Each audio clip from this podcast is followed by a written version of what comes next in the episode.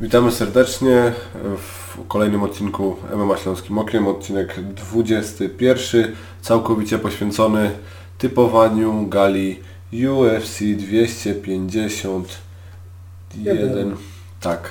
A ze mną Jacek Kluba Witam serdecznie. i trener Tomasz Jeruszka. Siemanko.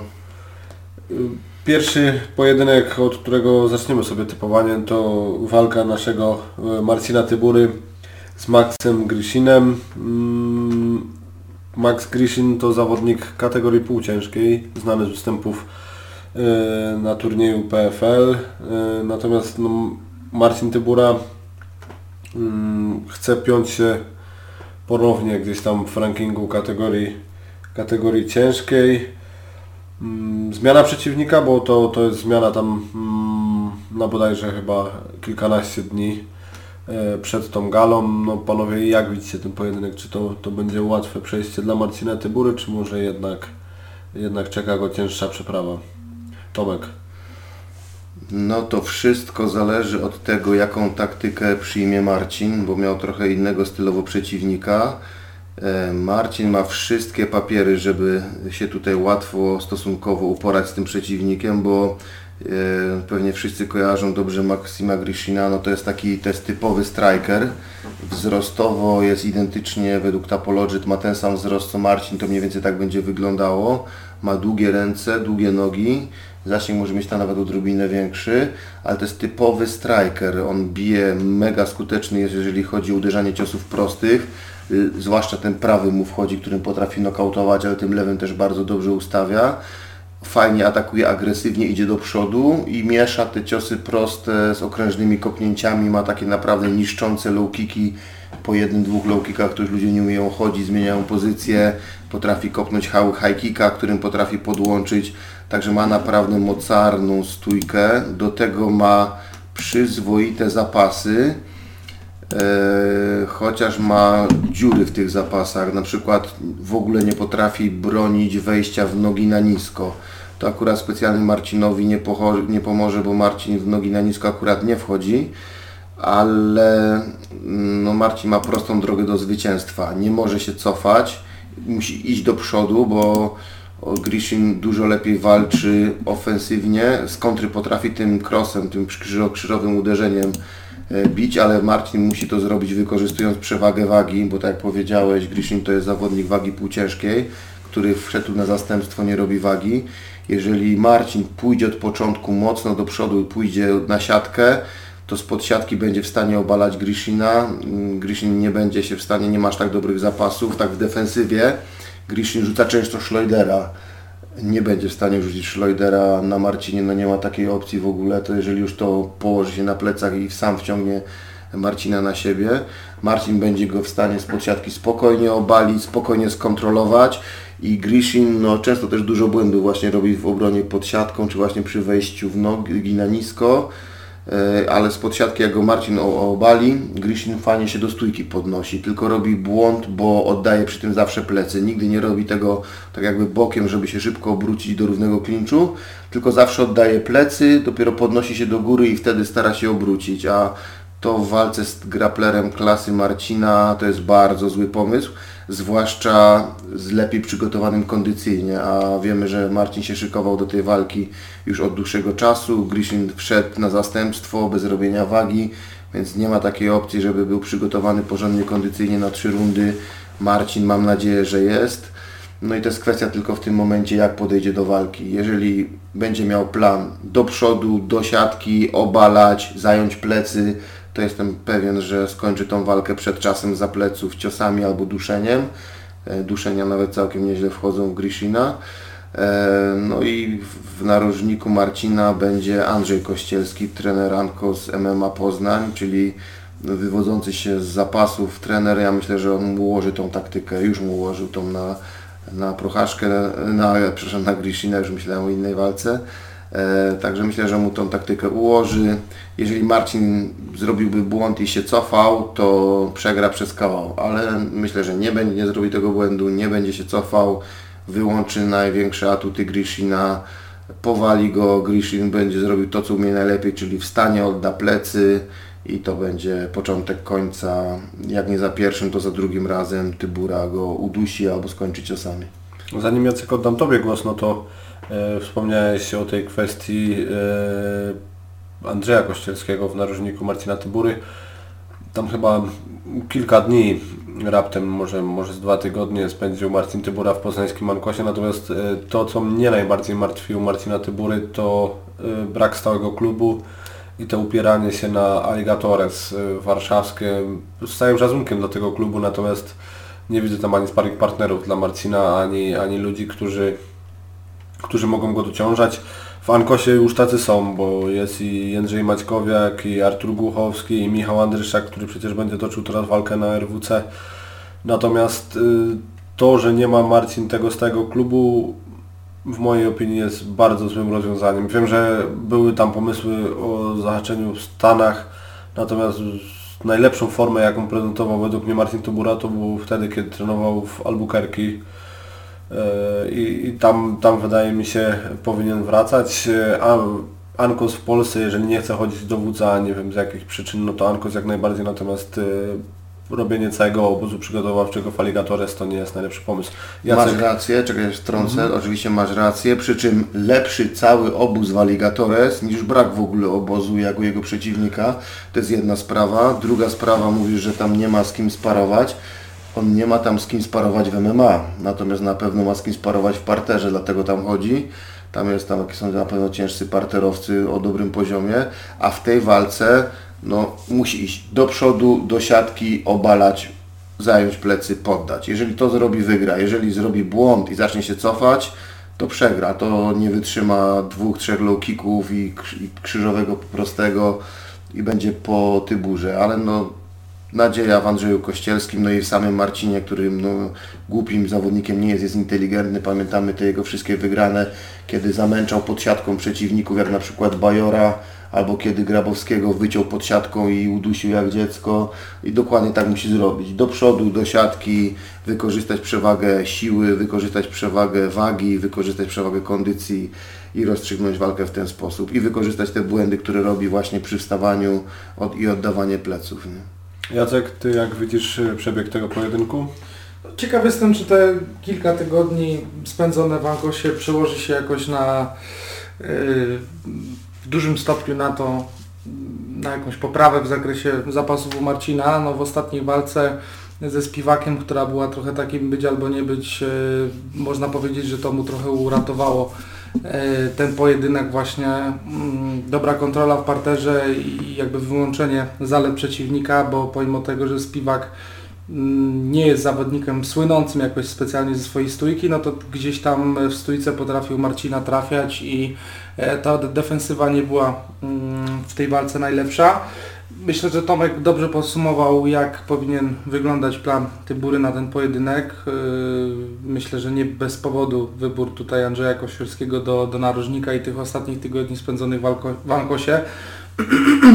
Zapewne taki właśnie jest plan, żeby Grisina szybko obalić, zagrozić mu bardziej w parterze niż w stójce, gdzie na pewno będzie siał większe zniszczenie i będzie szybszy.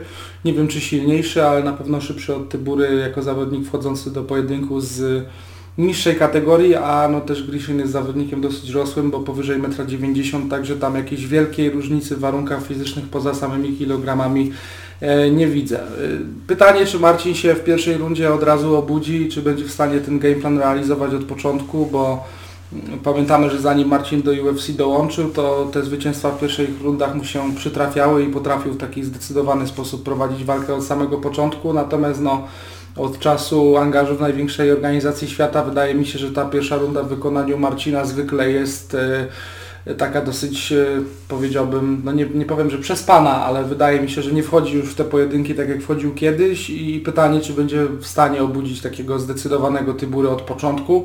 No bo tutaj każda minuta spędzona z Grishinem w jakimś tam e, dystansie czy półdystansie i wymienianie się na ciosy raczej nie nie, nie wyjdzie mu na dobre. Także no jeżeli będzie w stanie od początku narzucić swoje warunki, to ma bardzo duże szanse na wygraną. Na pewno ten aspekt przygotowania i dłuższego obozu jest po jego stronie, tym bardziej, że Grishim tych swoich pojedynków stoczył bardzo dużo. On ma zresztą więcej walk niż Tybura. I walczył bardzo regularnie, tam są walki z non-stop, tam z, i w 18, 19 i w 17, 16 roku po 3-4 pojedynki w roku, no a to jest jego pierwsza walka w roku 2020, więc jeżeli dołączymy do tego wyższą kategorię i, i krótki termin na przygotowanie się, no może być różnie. Taka walka 55-45, 50 do 50, Eee, co, no, trzeba się podzielić ostatecznym typem na ten pojedynek. Panowie, pozwolę Wam. A ja jeszcze powiem, że no fajnie powiedziałeś o tym właśnie, że w UFC Tybura tak trochę przesypia, no może przesypia, no tak nie wchodzi od razu szybko w walkę i jakkolwiek no jestem pewien, że te treningi w Ankosie jeszcze nie zdążyły nic zrobić, to jest tylko dwa tygodnie, ale ja mam nadzieję, że sama osoba trenera Andrzeja Kościelskiego tutaj wpłynie na to, że on go przypilnuje, żeby szybko wlazł w to, że nawet jak trzeba, to mu tam na rozgrzewce pociśnie jakiegoś liścia na głowę, cokolwiek, ale tak, żeby, żeby obudzić go, żeby on wszedł na od razu, mocno poszedł tak jak należy do przodu, nie dał się rozwinąć mocnemu strikerowi, docisnął do siatki i obalił i poddał. No, myślę, że pokładam wielką nadzieję właśnie w trenerze Andrzeju, którego bardzo lubię i mam nadzieję, że zawodnik, którego też bardzo lubię, czyli Tybura, wygra ten pojedynek właśnie. I jak powiedziałem, ja stawiam, że zrealizuje ten plan i wygra przez poddanie z zapleców, czyli to będzie duszenie z zapleców najpewniej. Ja z kolei myślę, że Ty też o tym mówiłeś, że to mogą być ciosy e, gdzieś tam e, po obaleniu. Ja myślę, że w pewnym momencie rywalowi Marcina zabraknie prądu i nie będzie już w stanie podnieść się do góry i Marcin wykorzysta to zasypując go gradem ciosów, czekając tylko na przerwanie sędziego. No jest to prawdopodobne, ale przez to, że Marcin to jest wytrawny dusiciel, to ja stawiam na duszenie. A ja stawiam na decyzję y, dla Marcina po bliskiej walce, ale miejmy nadzieję dla niego na tyle przekonującej, żeby, żeby to zwycięstwo był w stanie dowieść. Wydaje mi się, że Mm, że tak to się właśnie zakończy, także mamy... To tu się na pewno nie zgodzę z Tobą, bo może wygrać decyzją przeleżeć, ale to nie będzie bliska walka, to będzie taka przeleżana na nim walka wtedy. Bo jeżeli miałaby się to toczyć w stójce walka, to, to będzie znokautowany. Nie, jakby chodzi mi bardziej o stosunek y, może, może rund czy czasu kontroli w walce jako o równą walkę. Bardziej bym sobie to wyobrażał w taki sposób, że no na przykład jeżeli Marcinowi nie udałoby się w tą walkę wejść szybko i, i poczuć rytmu od pierwszej sekundy i właśnie spowodować do, do zagrożenia swojego rywala jakimś ubiciem z góry czy uduszeniem. E, no jeżeli na przykład tą pierwszą rundę nie zrobiłby tak e, efektownie, a na przykład przegrałby, a uda mu się wyjść do drugiej rundy bez jakichś większych obrażeń, nie wiem, zerwanego więzadła odpukać czy czy czegokolwiek, co mógłby mu Grishin w tej stójce zgotować, no to być może te dwie rundy potem na wypompowanym Grishinie jakąś presją zapaśniczą i dobrą pracą z góry w parterze byłby w stanie na kartach sędziowskich zapisać. Także tu bliska walka bardziej dla mnie w kontekście punktacji, że dwie rundy do jednej, a nie, że y, będzie to taka walka cios za cios, czy próba poddania za próbę poddania, bo, bo tego akurat w tym pojedynku się raczej nie spodziewam. To ja tu byłbym pesymistą zdecydowanie, że wygrałby pojedynek przegrywając rundy. Jeżeli będzie przegrywał rundy, to w stójce, zbierając ciosy, a nie będzie w stanie przyjmować dużo ciosów. To jest nokauciarz, on nokautuje tymi prostymi, dobija kopnięciami, rozbija nogi. No w parterze, jeżeli będzie walka, no to wygra to Tybura, jeżeli będzie w stójce, no to wygra to niestety Grishin i to wygra przed czasem. No nie wierzę, żeby Tybura wytrzymał, no, przegrał rundę i wytrzymał ją, w sensie nie dając sobie zrobić krzywdę. To ja w to niestety nie wierzę. Tu jestem bardzo pesymistą. Nie? Tu bym to wtedy wy, przegra przed czasem Marcin Tybura, no ale ja, ja stawiam, że wygra realizując ten gameplan, o którym mówiłem. E, jak to jest zwykle przy numerowanych e, galach UFC, Mamy kartę wstępną i przedwstępną. Pojedynek Marcina Tybury z Grysinem mm, zamyka kartę przedwstępną. Natomiast y, w następnej walce zejdziemy y, troszkę z kilogramami, bo zejdziemy do kategorii lekkiej, gdzie Leonardo Santos podejmie Romana Bogatowa. Jacek, jak Ty widzisz ten pojedynek? Wydaje mi się, że dla niektórych być może Bogatow jest w tej walce faworytem, bo jest niepokonany i ma solidnych zawodników w swoim rekordzie. Niemniej jednak Leonardo Santos Miałem okazję obejrzeć walkę na żywo jego bodajże w Kopenhadze to był, bodaj, to był w Kopenhadze albo w Sztokholmie, przepraszam, chyba, chyba w Sztokholmie, gdzie wracał po długiej przerwie i duże wrażenie wtedy na mnie wywarł swoim takim zdecydowanym występem. To też jest zawodnik, który y, przed tym jak miał tą przerwę spowodowaną kontuzjami y, dosyć wysoko był tam, jeżeli chodzi o ranking. Więc wydaje mi się, że, że mimo wszystko mm, pewnych kręgach fawory, sfaworyzowanego Bogatowa będzie w stanie w tej walce e, oszukać. Ciężko mi powiedzieć w jaki sposób, ale jeżeli miałbym postawić pieniądze, to mimo wszystko postawiłbym na Brazylijczyka, który ma popularne w Brazylii nazwisko i jest mało rozpoznawalnym zawodnikiem, jeżeli chodzi o taki aspekt y, komercyjny y, tych zawodników UFC, ale naprawdę i potrafi w stójce walczyć, też ma świetne warunki fizyczne i w parterze bardzo niebezpieczny, efektownie walczący gość, także no, ta walka to nie będą żarty, ale mimo wszystko doświadczenie w UFC, ilość wygranych w UFC i to co gdzieś widziałem na własne oczy, tutaj we, w moich oczach tego zawodnika faworyzuje przed, przed walką z Bogatowem. Tomek? A Ty Filip? Czekaj, oddam Ci głos Ej. najpierw. I ja przyznam szczerze, nie, nie jestem zbytnio przygotowany do dzisiejszego typowania, więc ja sobie zostanę w roli prowadzącego i, i posłucham e, Waszych e, spostrzeżeń na temat e, tych pojedynków. Dobra, to z kolei no, tu Jacek dobrze powiedział, że no Bogatow dopiero wchodzi do tego UFC, co prawda z nieskalanym rekordem, ma 10-0, no ale dostanie chłopaka, który już tam co najmniej 5 walk w UFC stoczył, chyba nawet 6 i to do, do tego zwykle wygrywał, więc bardzo ciężki debiut przed nim, mocny zawodnik na ten debiut. I normalnie postawiłbym dokładnie tak samo jak Jacek, no bo chyba nawet y, tutaj za faworyta i u bukmacherów, u publiczności to właśnie będzie zawodnik z Brazylii, a nie zawodnik z Rosji. Ale no, ja mam dużą sympatię do zawodników z M1. Mi się bardzo ten styl M1 podoba. To będzie to zderzenie stylu takiego UFC brazylijskiego ze stylem rosyjskim z M1. I teraz mm, na co trzeba popatrzeć? Trzeba popatrzeć na to, że z M1 Bogatow wniesie mega mocne zapasy i mega, mega taką siłową szkołę tych rosyjskich poddań. A z kolei wiem, że Brazylijczycy mają ten problem, że oni pękają pod takim tym. To nie mówię, że wszyscy Brazylijczycy, bo to, to bywa różnie. Natomiast no, no tutaj no, nie jest faworytem u bookmacherów. No, wszystko co powiedział Jacek to jest prawda, ale ja postawię na Bogatowa ze względu na to, że Brazylijczyk jeszcze nie walczył z nikim takim stylem walczącym jak Rosjanin.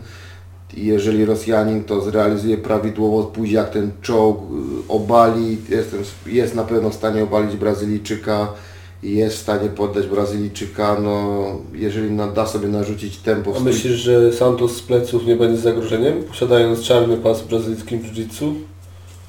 Właśnie zawodnicy brazylijskiego jiu-jitsu mają olbrzymi problem z takimi zawodnikami jak Bogatow, bo jak jest powiedziane, każda bomba na glebie to jest minus jedna belka do Twojego pasa i jeżeli no, w dawnych czasach, owszem tak było, zapaśnik obalał Brazylijczyka i, i odklepywał jakąś technikę kończącą, no a ile takich teraz w tych czasach znasz takich przykładów, to jest coraz rzadsze, teraz zapaśnik No obala, tylko czy Charles odbija. Oliveira jako jeden z niewielu takich popularnych parterowców, którzy gdzieś cały czas y, mocno straszą z dołu, ale też przypomina mi się walka z Felderem, gdzie jednak y, pod naporem Feldera Charles z dołu wymiękł, no i nie wygrał tej walki, tylko został ubity, więc y, faktycznie to co mówi Tomek to jest jak najbardziej prawda. No właśnie, no to prawda jest przewaga stójkowa Brazylijczyka, może tutaj też zrobić robotę, ale kurczę, wiem, że no, no, Rosjanin rozpędzony tymi zwycięstwami pójdzie jak czołg i tutaj myślę, że nie będzie żadnego kombinowania, pójdzie, obali, może wygrać na punkty, może wygrać przed czasem rozbijając, ja postawię, że wygra na punkty, że będzie kontrolował przez trzy rundy w parterze Brazylijczyka, który będzie się skręcał do przeróżnych technik, ale no też Bogatow jest mega fi, silny fizolem jest takim, nie? nawet jak wpadnie w jakąś technikę, on będzie w stanie ją zrywać siłowo, no też wiem, że jak to się mówi, prawdziwa siła techniki się nie boi, więc no tutaj jego ta, ta baza zapaśnicza, te jego umiejętności parterowe też bardzo duże, no owszem, brazylijskie jiu-jitsu ma swoją ojczyznę, jak sama nazwa wskazuje, w Brazylii, no ale wiemy, że no, tacy Rosjanie, chociaż no, no nie błyszczą w kon konkretnie brazylijskim jiu-jitsu, ale mają tą podbudowę sambo i zapaśnicy, no to wiemy co Khabib robi, nie? On się żadnego Brazylijczyka nie boi na glebie.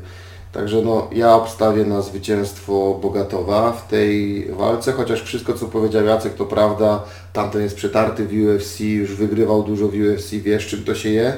Na mały plus dla Bogatowa jeszcze zadziała, że to będzie Fight Island. Fight Island to jest nowość nawet dla tych weteranów z UFC.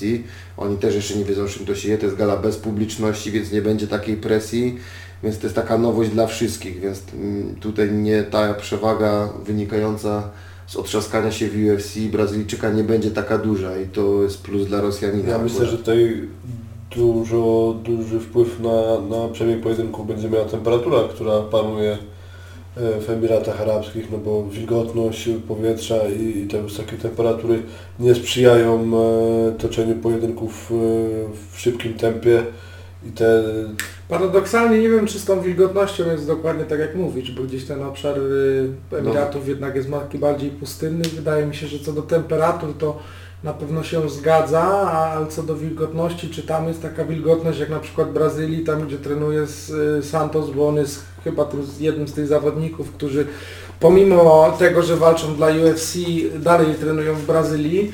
E, Natomiast no, zdecydowanie jest to inna, inna walka, inne warunki niż na gali w Europie, czyli tak jak ostatnio miał, mieli okazję walczyć obaj zawodnicy, no bo Bogatow e, w M1, a tutaj drugi zawodnik Leonardo Santos na europejskiej gali UFC. No ja bym powiedział, że jeżeli Santos to to, to, to jakiś knockout w pierwszej rundzie myślę mógłby się przytrafić, choć pewnie Bogatow będzie trudny do obicia, więc ostatecznie decyzja.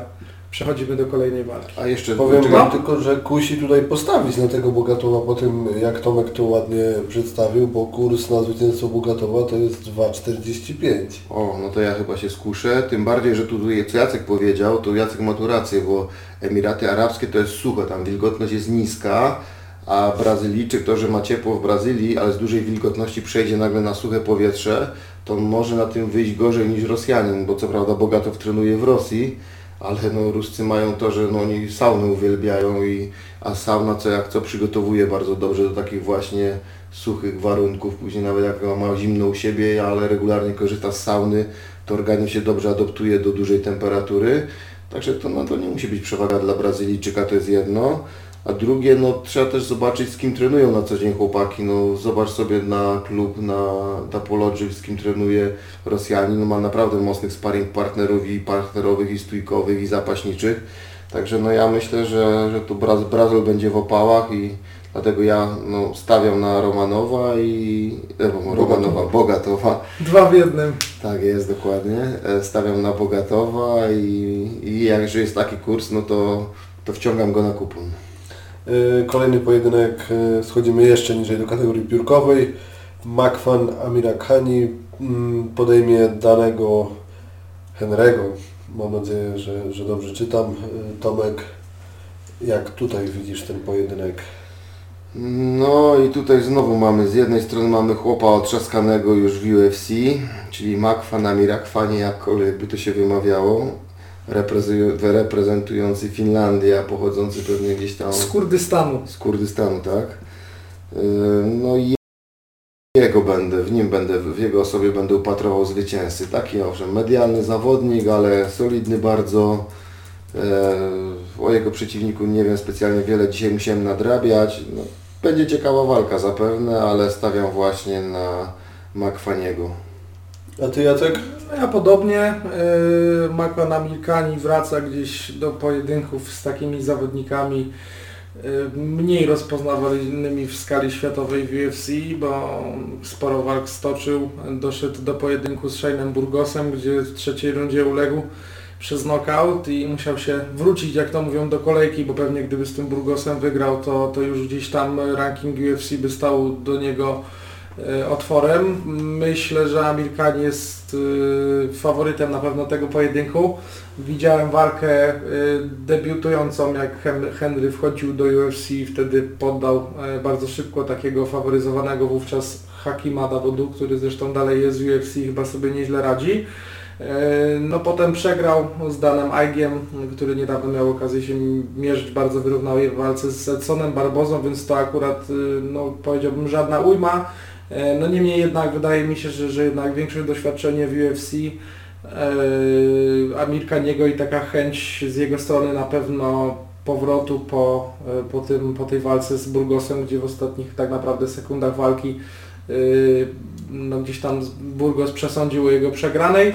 Także sądzę, że to będzie Amirkani. Wydaje mi się, że może być z tego niezła walka parterowa, bo, bo Henry też jest chyba takim zawodnikiem, który lubi się kulać i tak instynktownie mu to przychodzi, a e, miałem okazję oglądać z bliska na żywo Amerykaniego, jak walczył z Chrisem Fishgoldem, który mm, miał okazję między innymi się mierzyć kiedyś z Marcinem Heldem na Polarisie i też jest takim e, dobrym parterowcem właśnie z, strony angielskiej, no i tam był mocny kocioł naprawdę przez dwie rundy i w końcu ten Amirkani znalazł sposób, żeby w trzeciej rundzie Fishgolda, bardzo dobrego parterowca, e, wykończyć. Także jakbym miał przewidzieć wynik tej walki, to Amirkani przez e, poddanie wydaje mi się takim najrozsądniejszym. Yy, Kolejny pojedynek. Tutaj idziemy znowu w górę. Elize Zaleski dos Santos skrzyżuje rękawice z Muslimem Salikowem, który według Buchmacherów jest faworytem yy, tego starcia. Jacek, Twój typ na ten pojedynek. No, nie dziwi mnie to, że, że, że jest faworytem. Chyba nie jest jakimś wielkim faworytem, bo też y, Elizeu y, ma tych walk w UFC natrzaskane i też miał bardzo fajną serię wygranych do czasu tego przegranego pojedynku. Wydaje mi się, że będzie twarda taka stójkowa bitka, wojna i który pierwszy tak naprawdę ustąpi, który pierwszy da się czysto trafić, to wyjdzie z tej walki przegranym. Nie wiadomo czy, czy nie na noszach. No nie życzę oczywiście żadnemu zawodnikowi. Lepiej, żeby każdy opuszczał klatkę o własnych siłach, ale e, obydwaj są znani z tego, że, że potrafią zadać mocne uderzenie, że, że, że idą do przodu. Lubią się gdzieś tam wdawać wymiany. Sądzę, że Salikow to wygra, ale czy to będzie knockout, czy decyzja, no to już zależy tylko od defensywy yy, Elizeu Zaleskiego. Bliska walka, bardzo fajne zestawienie yy, w kategorii 77 kg. Chętnie, chętnie to obejrzę, bo na pewno nie będzie nudy. Tomek, Twoje spostrzeżenie na ten pojedynek? A tu mówisz, że jest faworytem e, Rosjanin? Tak. A jaki jest kurs? Już zaraz Ci powiem. Oj, przepraszam, mój błąd. Yy, Zaleski, yy, tak, Salikow yy, 1,83 jest faworytem.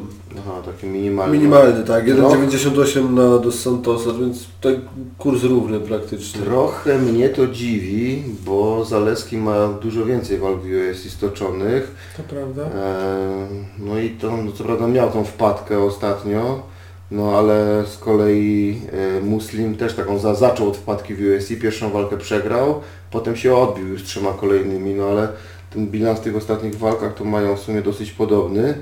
I no obaj, tak jak mówił Jacek, obaj o, o, prezentują taki mocny, agresywny styl stójkowy. Zresztą Muslim ma ksywkę The King of Kung Fu, a z kolei Zaleski ma Mr. Capoeira, nie?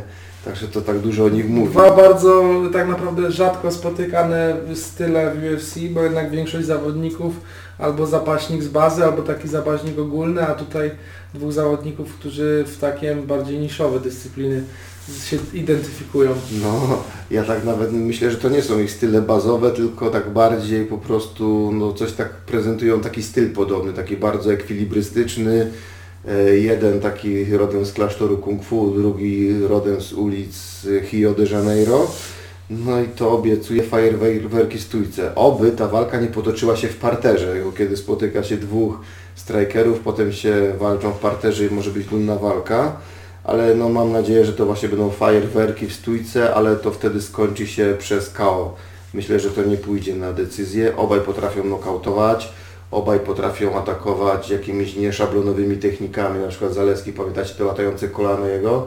Chyba trzy walki albo dwie walki do tyłu, tak właśnie wygrał latającym kolanem, ciężko nokautując. No, obaj potrafią, no, kung fu słynie z kopnięć, capoeira słynie z kopnięć, no, obaj potrafią też, mają czym w rękach przyłożyć, także no, Wydaje, wydaje mi się, że ta siła Elizeu bardziej będzie gdzieś yy, widoczna w, w wymianach, w kombinacjach. On świetnie, świetnie bije kombinacje, łączy kopnięcia z rękami, natomiast Sadikow, jego walki bardziej kojarzą mi się z takim właśnie przyłożeniem, z takim jednym ciosem, który gdzieś w odpowiednim momencie bardzo mocno wchodzi.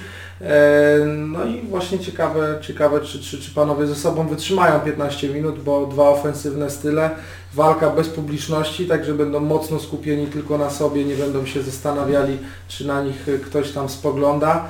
Jak wiemy, między innymi Dustin Poirier y, się pozytywnie wypowiedział na temat tego układu teraz z widownią.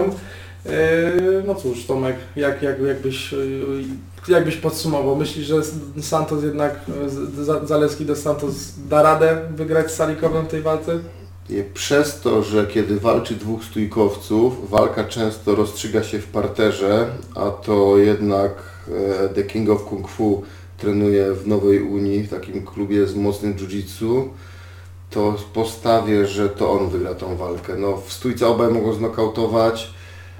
E, tak jak powiedziałeś, no tu bardziej idzie, szuka jednego ciosu muslim, ale, ale jeżeli to byś zleciało do parteru, no to myślę, że ta, no, nie, że on ma jakiś mega dobry parter, ale on, jak zobaczycie te sparring partnerów, z którymi trenuje, ma mega do, dużo takich mocnych parterowych chłopaków, a Wie jak się bronić na pewno. no wie jak się Wie bronić. jak atakować, bo też poddawał w swojej karierze, a Tak. jednak do Santos większość tych zwycięstw ma w stójce. Tak, a wiesz, a w stójce są obaj groźni, a w parterze wydaje się troszeczkę groźniejszy król kung fu, więc postawię na niego jako takiego bardziej przekrojowego. Oczywiście, tak jak powiedziałeś, w stójce może przed tym takim naporem, takim siłowymi kopnięciami, no, no może, może zostać no, zepchnięty do defensywy i rozbity, ale, ale no, też potrafi upolować jednym ciosem z kontry, też może narzucić swoje warunki w stójce. No i coś mi się zdaje, że zobaczymy tam parter choćby i po ciosach, nie po zapasach, więc, więc myślę, że tutaj, tutaj ta szkoła Nowej Unii zrobi swoje i postawiam, postawiam tu na niego. Ale zgodzicie się obydwaj chyba ze mną, że to jest taka walka, która może iść śmiało w jedną bądź w drugą stronę i nie ma takiego wyraźnego faworyta. Natomiast ja sympatią darzę e, dos Santosa i życzyłbym sobie, żeby to on był zwycięzcą tego pojedynku. Natomiast e, nie wykluczam sytuacji takiej, jak przytoczył tutaj Tomek. Jacek. Myślę, że tak jak wcześniej wspominałem, powiedziałbym, że, że wygra Salikow. Y, każdy możliwy sposób może tą walkę wygrać. Tak naprawdę nie, nie jestem w stanie powiedzieć jednomyślnie w jaki sposób, ale myślę, że jest jednak faworytem i y, jeżeli nie trafi na jakiegoś Zaleskiego w, formie życiowej, no to powinien go przejść. Kartę wstępną e, zakończy świetnie zapowiadająca się walka w kategorii półciężkiej. E, Wolkan Ozdemir e, bierze się z Irim Prochaszką. Prochaszka debiutuje w UFC. No, duża część kibiców czeka na, na debiut tego zawodnika. No i nie oszczędza go organizacja e, UFC, bo już w pierwszej walce na dość eksponowanej gali na, na tej Fight Island dostanie byłego pretendenta do pasa Volkana Ozdemira.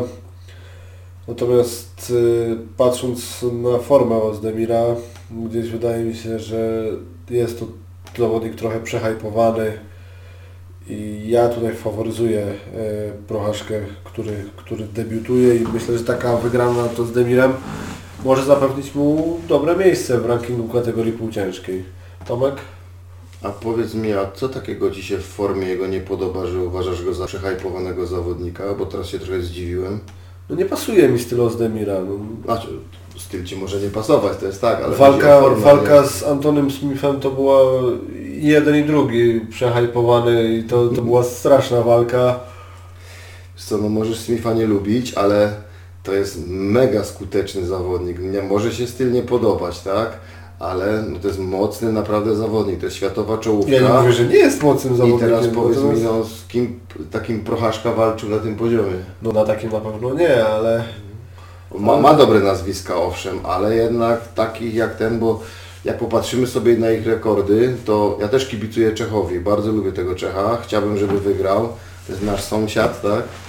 E, chciałbym, żeby właśnie tutaj chłopaki z naszych okolic podbijali UFC, No ale teraz tak popatrzmy, on ma no, piękną serię zwycięstw, wszystko przed czasem chyba, wszystko, znaczy ostatnie przynajmniej tej jego walki, wszystkie te, nie wiem, z 5-6 walk, wszystko przed czasem, wszystko ciosami. No naprawdę mocny striker, agresywny, fajny, ma czym przyłożyć, potrafi. E, No, ale czy to wystarczy, bo z kolei jego przeciwnik tak, ma w topy dwie ostatnie walki wygrane, co prawda, wcześniej miał trzy przegrane z rzędu, ale tak, przegrał z Kormierem ciosami, no ale z Kormierem przegrać, No to nie wstyd. to to żaden wstyd przegrać z Kormierem ciosami. Później no, nie, nie spodobała Ci się walka z Antonym Smithem, przegrał duszeniem, ale Ale wygrywał tą walkę tak ale naprawdę. tak naprawdę wygrywał i Prochaszka go nie udusi, nie? Prochaszka nie, poddaje, Prochaszka bije, nie? I tak jakąś walkę wygrywał, tam był wypadek przy pracy, no i później na kolejna walka też przegrana, no ale to już poszło z Rejesem na decyzję, to taką ciasną, nawet chyba nie jednogłośną. Raczej, raczej paradoksalnie, tak jak mówisz, nie jednogłośna decyzja, yy, ale byłem w hali, oglądałem, byli kibice dookoła, A wydaje byłeś, mi się, tak? że tak, że tą walkę OSDM jednak wygrał 2 do 1 w rundach, a żeby było tak, że karma gdzieś tam zawsze wraca i równowaga musi być, no to z kolei ostatnia walka z Rakiczem też split, z kolei wygrany dla Esdemira, ale mimo wszystko jednak wydaje mi się, że tutaj bardziej w tej walce na zwycięstwo zasłużył Rakicz, także e, okradli go troszkę z rejesem mam wrażenie, on O, później sam zyskał na tym Rakiczu, no i jakby na to nie patrzeć jest w tej chwili w lepszej e, pozycji, no, dzięki temu bo ma dwa zwycięstwa e, z rzędu. No, gdzieś tam po drodze Ilira Latifiego lewym hakiem położył. Co prawda ja sobie jakoś specjalnie Latifiego nie cenię. Ja nie mam do niego przekonania, pomimo że wiem, że zawędrował wysoko, ale no, zawodnik, którego Borys Mańkowski na sparingach mielił, e, czyli zawodnik 7-7, który właśnie schodzi do 7-0. Jeżeli zawodnika półciężkiego mieli na sparingach i chyba jest prawie tego Już ciężkiego w zasadzie, bo Już była ciężkiego. walka z Derikiem Lewisem. Tak jest, to, to coś tu jest nie tak po prostu, nie? Także no, ale no, to nie zmienia faktu, że chociaż ja nie mam przekonania do Latifiego, no to jednak jest klasowy zawodnik z tego, z tego topu, na pewno z dziesiątki pierwszej, nie? No i no, ciężkie zadanie przed Prochaszką, no tam Prochaszka tam u siebie, no, no porozbijał kogo tam miał najlepszego, to jest prawda, w efektowny, w imponujący sposób, ale no to będzie piekielnie ciężki debiut dla niego, no. Może znokautować, może wygrać z Odemirem tam przez KO, decyzją, no też może i decyzją wygrać, no może i tego podłączać. No, ja jakbym miał stawiać, to raczej przez to, że Prochaszka znokautuje z Demirem. No, ale no, Powiem tak panowie, e, jeżeli mogę się oczywiście wtrącić mm, a propos tego pojedynku i potencjalnego zakończenia. Nie pamiętam, żeby OSDemir przegrał przez KO poza tą walką z Kormierem, gdzie był ubity chyba z krucyfiksu z tego co Tak. pamiętam i tam jakby no to nie było KO takie przyjęte w parterze Prochaszka tego nie zrobi. Tak, Prochaszka zazwyczaj jednak nokautuje w stójce, e, to jest jego domena. E, Zazwyczaj to są też pierwsze rundy. Jak sobie spojrzymy w te jego zwycięstwa, też pomijam, że to są zwycięstwa nad zawodnikami, którzy, no, których nie można nazwać na moment tej walki zawodnikami na poziomie UFC, to byli jednak słabsi rywale niż ci, z którymi walczył i, i nawet przegrywał Esdemir.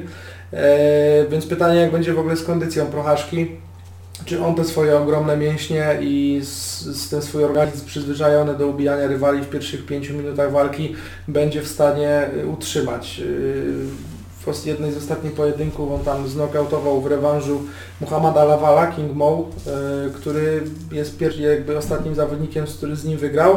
No i tam właśnie, bo ja tą walkę wygląda, oglądałem, było tak, że Prochaszka cisnął, cisnął mocno tego Lawala cisnął i gdzieś właśnie w momencie piątej minuty, bo w, w Rising były te dłuższe rundy, mm, w momencie gdzieś koło tej piątej minuty udało się Lawalowi wsadzić jeden cios na nieuważnego Prochaszkę i to jest jakby to miejsce, w których bym y, upatrywał mm, szans OSDemira, jeżeli on do tej walki, nie wiem czy powinien do tej walki wychodzić tak jak wychodził do walki z Manową czy Cirkunowem, czyli po prostu wabank do przodu i łapy wysoko, ale jeżeli będzie walczył mądrze i czyhał na moment, w którym Prochaszka gdzieś się w stójce zapomni, za mocno wyciągnie szczękę do tyłu, może go ubić. E, Wydaje mi się, że pierwszą rundę nawet jeżeli odda, to w drugiej rundzie będzie już wyraźnie dyktował warunki kondycyjnie. w tej ostatniej wa- walce z Rakiczem, choć, choć nie jest wcale Esdemir jakimś kondycyjnym zawodnikiem, ale mimo wszystko walczył na pełnych dystansach w UFC, wie z czym to się je.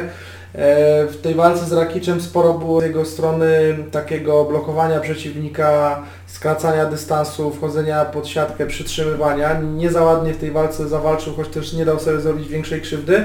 No i pytanie, czy gdzieś te jego zapaśnicze zapędy dalej będą się rozwijać i czy właśnie wyjdzie do Prochaski, żeby się z nim bić? Nie mądrze, czy wyjdzie do, z nim, żeby się z nim bić mądrze, czyli gdzieś tam go wyczekać, czy w ogóle nie będzie chciał się z nim bić, tylko spróbuje swoich sił e, w parterze.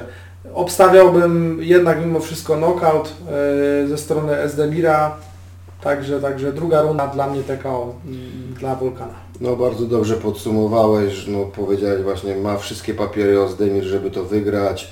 Jest największym wyzwaniem w dotychczasowej karierze Prochaszki. Też stawiam, że wygra to Ozdemir przed czasem. Ma swoją szansę Prochaszka, będę mu bardzo kibicował, ale, ale no faworytem jest tutaj niestety dla mnie Ozdemir i tak powiedziałeś przed czasem, druga, trzecia runda. Niemniej jednak do tego, co powiedział Filip na początku, chciałbym okazać odrobinę zrozumienia, bo jak y, Esdemir chodził do UFC, była ta walka z, o, Vincent Sampru z krótkim wyprzedzeniem, y, kolejne efektowne zwycięstwa przez knockout, no to gdzieś y, faktycznie te jego akcje były bardzo wysokie i w zasadzie od walki z Kormierem już było coraz gorzej. Nie chciałbym powiedzieć, że Kormier mu zabrał duszę, E, no pokonał przed czasem tego e, Latifiego, ale tak jak mówiłeś już Latifi no, no, nie- nie jest takim zawodnikiem, który byłby jakimś benchmarkiem, jakimś wyznacznikiem klasy światowej.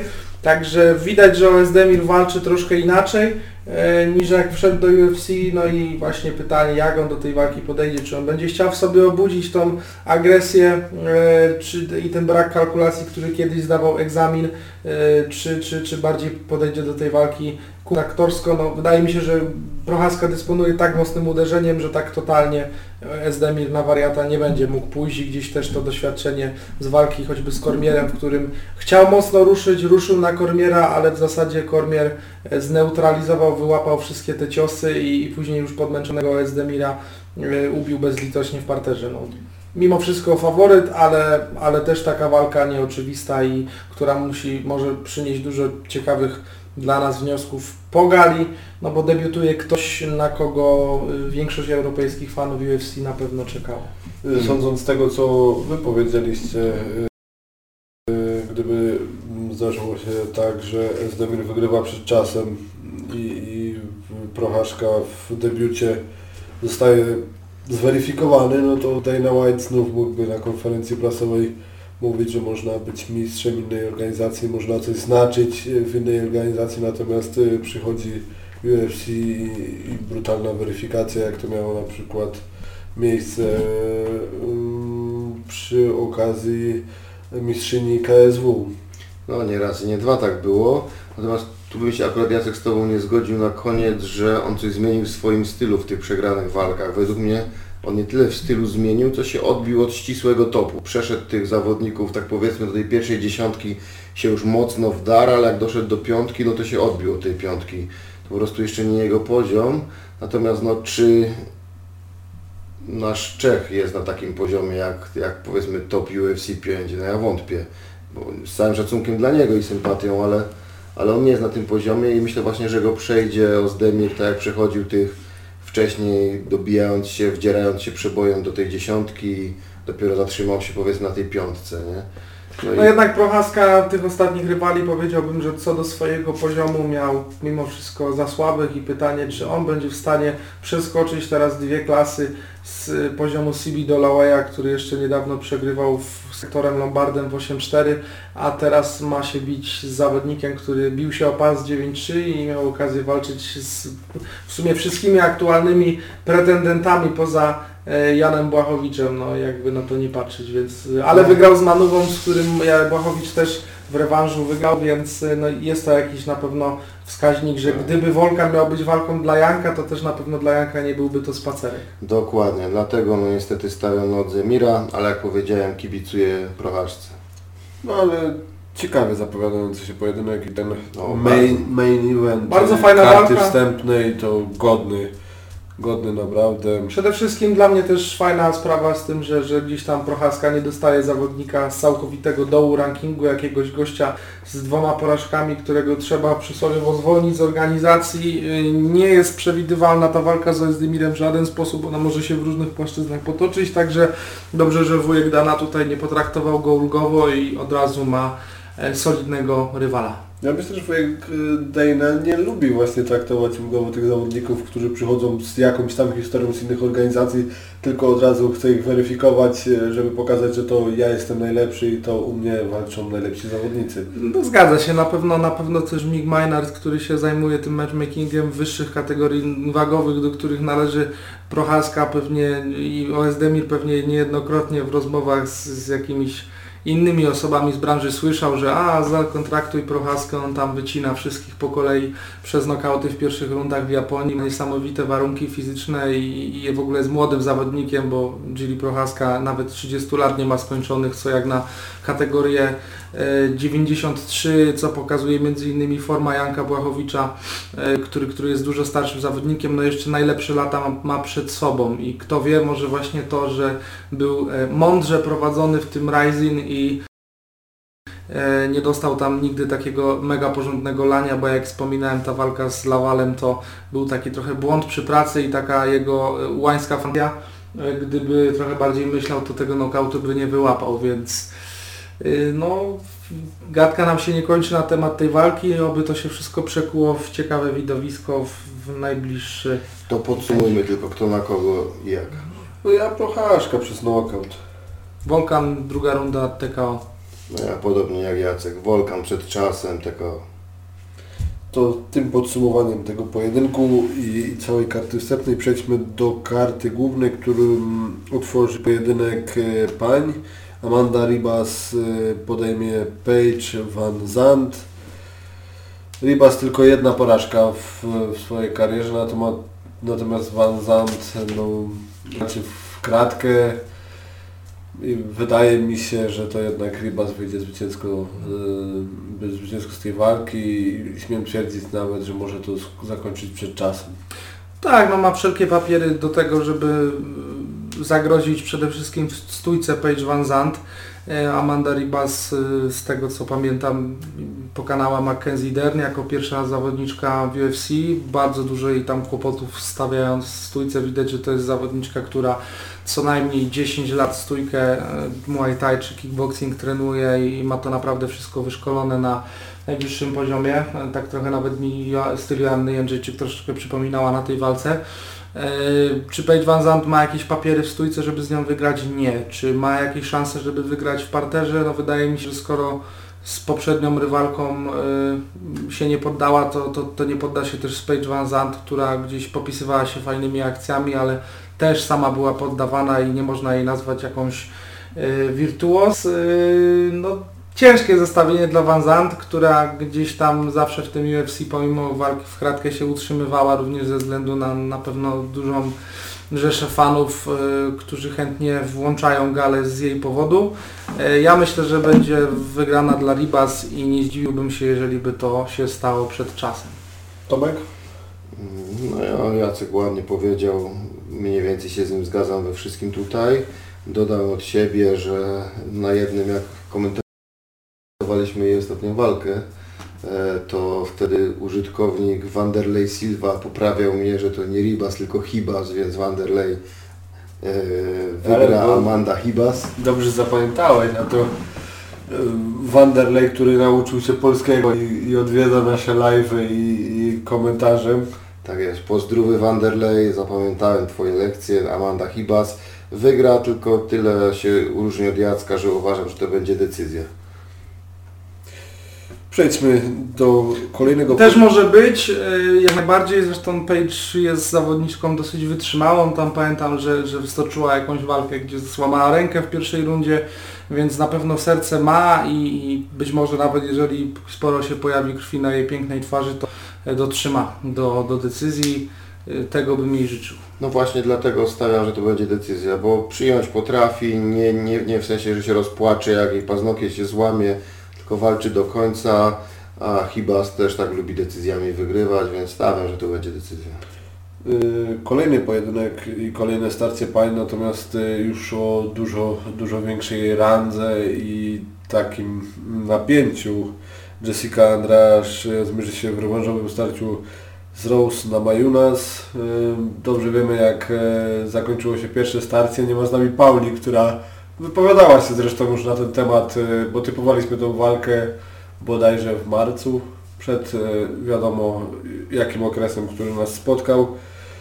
E, Natomiast my rozmawialiśmy w samochodzie i ja twierdzę, że to nie zakończy się ponownie slamem, aczkolwiek dużo zależy też od tego w jakiej formie wyjdzie Rose na Majunas w formie psychicznej, bo ja nie mówię tutaj o, o tym jak będzie przygotowana, bo to, że jest świetną zawodniczką to nikt jej tego nie zabierze, natomiast były tam jakieś perpetie z koronawirusem w jej rodzinie, nie wiem czy tam nie było nawet zgonu y, z powodu, z powodu koronawirusa, także obawiam się, że Rose, która jest podatna na, na tego typu tragedie czy, czy rodzinne, rodzinne rzeczy, może być źle psychicznie przygotowana do tego pojedynku. Jeśli Rose wyjdzie z czystą głową, to jest w stanie to wygrać. No, jakie są mocne strony Andrasz, to, to wszyscy wiemy. Jacek, jak Ty widzisz ten pojedynek? No, najłatwiej byłoby powiedzieć, że Rose powinna robić wszystko to, co w pierwszej walce, tylko nie dać się złapać na tego slama. Pewnie wiele osób tak pomyślało i sądzi, że, że, że to w zasadzie jest formalność, żeby Rose tą walkę wygrała, no bo wystarczy po prostu przeważyć yy, jeszcze dodatkowe 7 minut bez takiej wpadki. Natomiast no tak, ten aspekt, o którym Ty wspomniałeś, na pewno może mieć wpływ na jej przygotowanie. Wydaje mi się, że ten rewanż nie wiem, czy Rose tak naprawdę tego rewanżu chce i czy to jest dobry moment na y, powrót do klatki po tak dewastującym przegranej. Y, Rose wcześniej przegrywała w swojej karierze, ale nigdy nie przegrała w tak dewastujący sposób jak wtedy z Jessica Andrasz. Nie wiadomo, czy to się w jakiś sposób też nie odłożyło na jej, na jej zdrowiu. Y, Potężne uderzenie na kręgosłup i, i tak naprawdę za zamkniętymi drzwiami. Fani tego nie widzą, my tego nie widzimy, ale być może tam też y, była jakaś długa rekonwalescencja z tym związana. Ja bym mimo wszystko jednak faworyzował Jessica Andrasz. To jest zawodniczka, która w tej kategorii wagowej przegrywała tylko i wyłącznie z y, Joanną Jędrzejczyk i to nie przed czasem i, i z Wei Li Zhang, gdzie no jakby słusznie przegrała. Spodziewałem się, że przegra przez KO w pierwszej rundzie, ale też nie była to walka na tyle długa, żeby można było coś więcej powiedzieć na temat tego, jak te style tych dwóch zawodniczek się ze sobą starły. Dla mnie y, jest szansa na to, żeby Andrasz to wygrała znowu przez TKO. Ma 5 rund na to, żeby, żeby, czy ma 3 rundy, przepraszam bardzo, bo to nie będzie 5-rundowe starcie. 3-3. Mm, kurczę, no wydaje mi się, że decyzja albo knockout na korzyść Andrasz. Dla mnie za szybko ta walka dla Rose powinna zawalczyć inną zawodniczką, zanim y, porwie się na Jessica Andrasz. Tak samo jak Asia Jędrzejczyk szybko wzięła rewanż z Rose i gdzieś tam no, nie wyszło jej to na dobre. Tu wydaje mi się może być podobnie i pomimo tego, że Rose świetnie się zaprezentowała w pierwszej walce do momentu knockoutu, no to jednak y, Mm, tak jak gdzieś wcześniej wspomniałem, że, że ktoś tam wygrał dwie rundy, a potem w trzeciej rundzie przegrał. Na przykładzie tej walki Esdemira z, z, ze Smithem, no ale mimo wszystko jednak mm, nie ma to większego znaczenia dla samego wyniku i wydaje mi się, że y, zły czas, koronawirus, te perypetie rodzinne, powrót po dewastującej przegranej. Wydaje mi się, że ta Rose to nie będzie ta sama Rose, co w swoich najlepszych walkach i, i wydaje mi się, że nie da rady, również tym razem. Tomek? No ja się przyznam, że jak szykowałem się do tego typowania, to nie wiedziałem, że Rose straciła kogoś bliskiego przez tą diademową bakterię. No, to może faktycznie wpłynąć na typowanie, no ale skoro nie wiedziałem, się szykowałem do tego typowania bez tej wiedzy, no to już puszczę to tak jak ja to tak stylowo tylko analizowałem. E, Więc tylko uprzedzam wszystkich, którzy będą chcieli się patrzeć. No, nie, nie wiedziałem o tym i to rzeczywiście może na głowę zawodniczki wpłynąć. Rozna Majunas może tutaj nie być w takiej idealnej dyspozycji, jeżeli straciła kogoś bliskiego. Ty nie wiesz kto to był dokładnie? Nie wiem, nie, nie potrafię sobie przypomnieć, bo to było jakoś na początku całej tej... Aha. Bo z tego co pamiętam Rose z Jessica miały się mierzyć na, bodajże. na gali Ferguson Gage i, i tam e, Rose wycofała się z tego pojedynku właśnie ze względu na, na zachorowanie czy też śmierć w rodzinie ale... Na pewno większa presja w tym pojedynku ciąży na, na Majunas, prawda? Na Natomiast to jest takie wręcz fusów. Wpłynęło, nie wpłynęło, to było No. Dawno temu, więc... Znaczy, no to nie było tak dawno i nie, nie, nie łudźmy się, takie rzeczy wpływają. To już nie jeden zawodnik. Tak, a Rose jest podatna na, na pewno jest podatna na takie rzeczy i, i psychicznie y, nie, nie chcę powiedzieć, że jest słaba, ale potrafi odchorować to. No i tutaj też dochodzi ten aspekt, że przecież kto gdzieś tam śledził wypowiedzi Rose y, po tej walce z Andrasz, też pytanie, czy tej dziewczynie się tak do końca chce walczyć. Czy ta decyzja o powrocie do klatki to jest decyzja tylko jej, czy ona aby na 100% jest pewna, czy tu jej partner m, Pat Berry w jakiś sposób ją do tego e, przekonał. No wydaje mi się, że z tego co ja gdzieś e, słyszałem z jej wypowiedzi po tej porażce z Andrasz, tam wydawało mi się, że w tej zawodniczce troszkę zgasł ogień, a y, nie było okoliczności, które by ten ogień wydaje mi się w niej mogły ponownie rozpalić, bo nie było ani zwycięstwa na odbudowę, y, no i gdzieś tam wydaje mi się, że ta przewaga, którą Rose miała w pierwszej walce do momentu knockoutu, stopniała jakby z czasem i że ona już nie będzie aż tak widoczna w tej walce. No zobaczymy i może być odwrotnie do tego co mówię. W ogóle narażam się tutaj mocno y, w swoim własnym domu mu wypowiadając takie rzeczy, bo bo oczywiście Paula ma zupełnie inne zdanie, ale oddaję głos Tomkowi, bo z tego co, co słyszałem, to chyba on ma y, tutaj y, porozkładane w jaki sposób Rose ten pojedynek mogła i powinna wygrać, więc miód na uszy Pauliny y, i, i oddaję głos. No faktycznie, pomijając problemy osobiste, o których nie wiem, a o które mogą mieć znaczenie, to tak typowo stylowo to jestem pewien, że wygra to Ros na Majunas, dlatego że no, do tego po pierwsze trzeba zobaczyć, no zrobił nam się trójkąt taki słynny w MMA się często dzieje. E, Rosna Majunas pokonała i to dwukrotnie Asię Jędrzejczyk, z czego raz w bardzo dewastujący sposób za pierwszym razem, pamiętamy wszyscy. Z kolei Asia Jędrzejczyk no, po prostu no, przejechała się e, po Jessice Andraż, no i sama tutaj z kolei została znokautowana tym slamem przez Jessikę Rosna Majunas, czyli mamy trójkąt. Przy czym, no, jakśmy to rozmawiali w samochodzie, no Lucky Slam trochę taki, w sensie, no to nie był Lucky Slam, bo to był po prostu pierwszy, drugi, trzeci, w końcu czwarty znokautował, ale do, oprócz tego slamu, to walka była całkowicie pod dyktando Rosana Majunas. No co prawda Jessica Andraż jest silniejsza fizycznie, bo te wyniesienia w górę wynosiła Ros jak laleczkę do góry po prostu za każdym razem spod siatki. E, ale też duży błąd robiła Rose, bo w obronie, w defensywie łapała Kimurę spod siatki w stójce. To nie jest zła obrona, ale pod jednym warunkiem, że jesteśmy co najmniej tak samo silni jak przeciwnik, a ewidentnie Rosna Majunas jest dużo słabsza od Jessica Andraż, więc ale to jest coś, co można bardzo łatwo poprawić. Po prostu drugi raz nie łapać tego, inaczej się broni. Są no, lepsze sposoby na obronę spod siatki, no i no, nie wierzę, żeby jej trenerzy jej tego nie, nie przeanalizowali nie przerobili, no nie ma takiej opcji, żeby wychodziła do rewanżu i dalej głupio łapała Kimur, Kimurę, której wie, że nie jest w stanie wyciągnąć. To nie ma takiej opcji, chociaż pamiętamy, że raz rzucona z tej Kimury na plecy przeszła płynnie do balachy i ta balacha prawie weszła.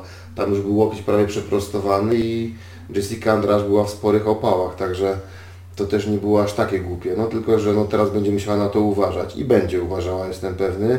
W stójce, no poruszanie się Rosna Majunas to była taka poezja, to nawet Asia Jędrzejczyk się tak nie porusza. Przecież jak szarżowała Jessica, zapędzała ją na siatkę, a ona w baletowy sposób po prostu wychodziła jeszcze z kontrą spod tej siatki.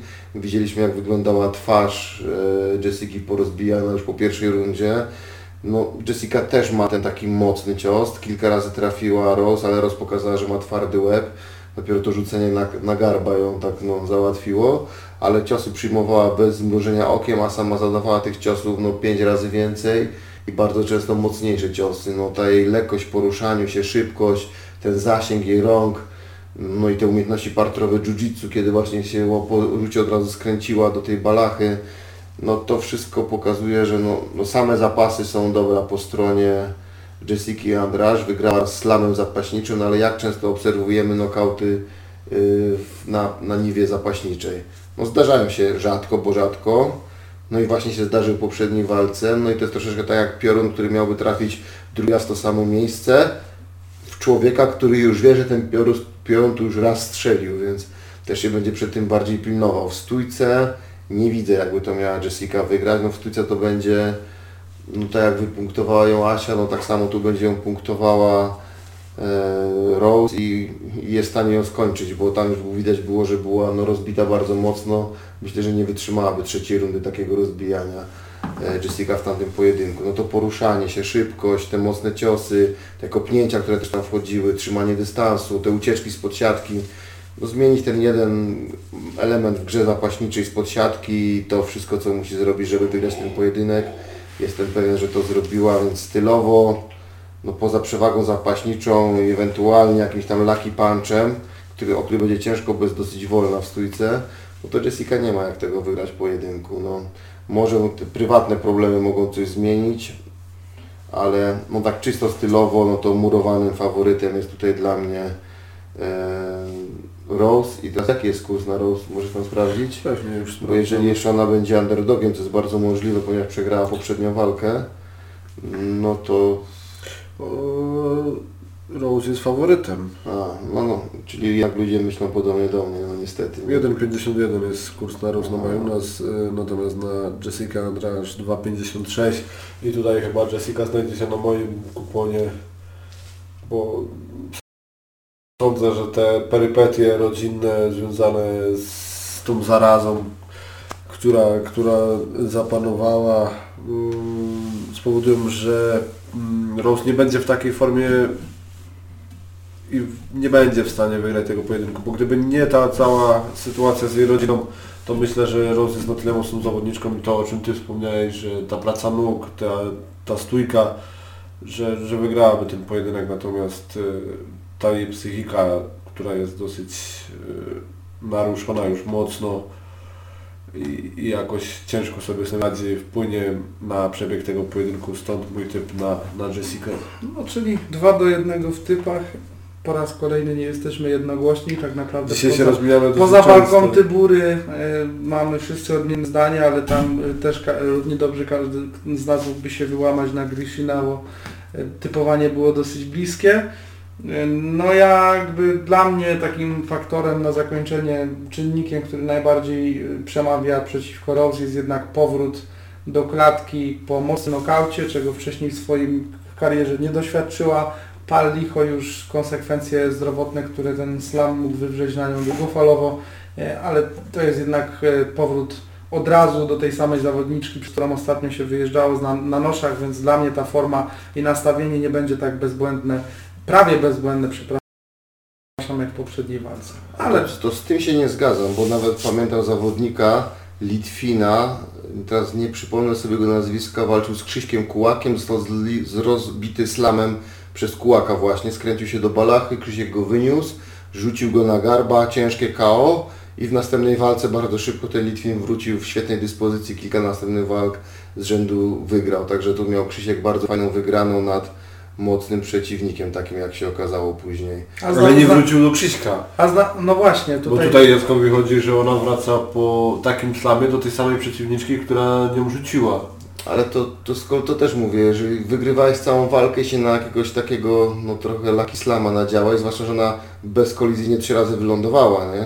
Raz zrobiła błąd, bo za każdym razem była rzucana na plecy, a za, za tym ostatnim razem obróciła ją w drugą stronę i tak centralnie posadziła ją na garba, no i to ją faktycznie odcięło, no i to wiadomo, no, ani ją to nie bolało, to po prostu nagle zgasło jej światło. Konsekwencji zdrowotnych z tego co wiem to też nie miało. To po prostu było takie kało, że obudziłeś się i gdzie ja jestem, co się stało, nie pamiętam nic. Także to bardziej, jeżeli chodzi o co się boję, o te, o, o te problemy z tym, z tą bakterią diademową, o, że jak kogoś tam bliskiego straciła, to rzeczywiście może mieć przełożenie. To, że ta, ta przegrana na nią wpłynęła, to, nie, to, to wydaje mi się, że nie. To zdziwiłbym się bardzo. Gdyby to był taki gwałt, siedziała na niej, tłukła ją, obijała jak psa, to tak, ale taki no przypadkowy rzut trochę, no, znaczy przypadkowy rzut, nie był przypadkowy, ale ten no, knockout był przypadkowy, bo już trzy razy wylądowała miękko, jeszcze raz prawie wygrała po tym. To to mi się nie wydaje, na to bym nie patrzył, jak znam życie, nie? No to po tym pojedynku czekają już nas tylko trzy walki, wszystkie trzy są walkami mistrzowskimi, więc e, zakontraktowane na dystansie 5 razy 5 Pierwsi e, w walce o pas zmierzą się Pet Jan, e, z Jose Aldo. No i tutaj pytanie, Jan dużo młodszy, Aldo pewnie już poza swoim prime'em, natomiast po zejściu do kategorii kołciej prezentował się całkiem nieźle. W piórkowej prezentował się, wydaje mi się, już trochę gorzej. Natomiast ja na kategorii wyszło mu na dobre. Czy swoim doświadczeniem Jose Aldo jest w stanie pokonać Petrejana? Bo patrząc no, stylistycznie na, na ten pojedynek, no to nie spodziewałbym się tam parteru, tylko ostrych wymian w stójce. I teraz y, który z nich jest lepszy? No bo i to, że Jose Aldo ma świetną stójkę i potrafił czasach weku, to o czym my rozmawialiśmy tutaj, no, że, y, być tak agresywnym zawodnikiem, że przełamywał ich i, i wygrywał te pojedynki. Natomiast chyba gdzieś ta agresja została zgubiona po, po, po drodze, po latach tej kariery. No, Jose Aldo też zawodnik jak na swój wiek mocno wyeksploatowany.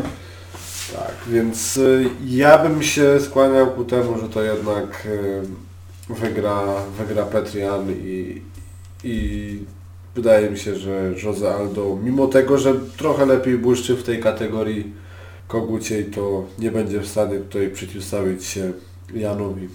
Jacek, No, dla mnie, jeżeli chodzi o to starcie, też podobna diagnoza co u Ciebie. Na pewno Aldo wyglądał w tej walce z Mare, Moraesem obie- obiecująco. No, jeżeli chodzi o kolejne jego występy, zdał ten egzamin zdejścia do 61 kg, co na pewno było też e, sporym jakby przedsięwzięciem dla całego jego e, obozu mm, treningowego i, i, i tak dalej. To ciekaw jestem, co się stanie, jeżeli ta walka faktycznie trafi na ziemię, bo Aldo zazwyczaj walczył mimo wszystko jednak e, stójkowo. Jan e, gdzieś tym parterem swoim też w walkach miał okazję pobłyszczeć.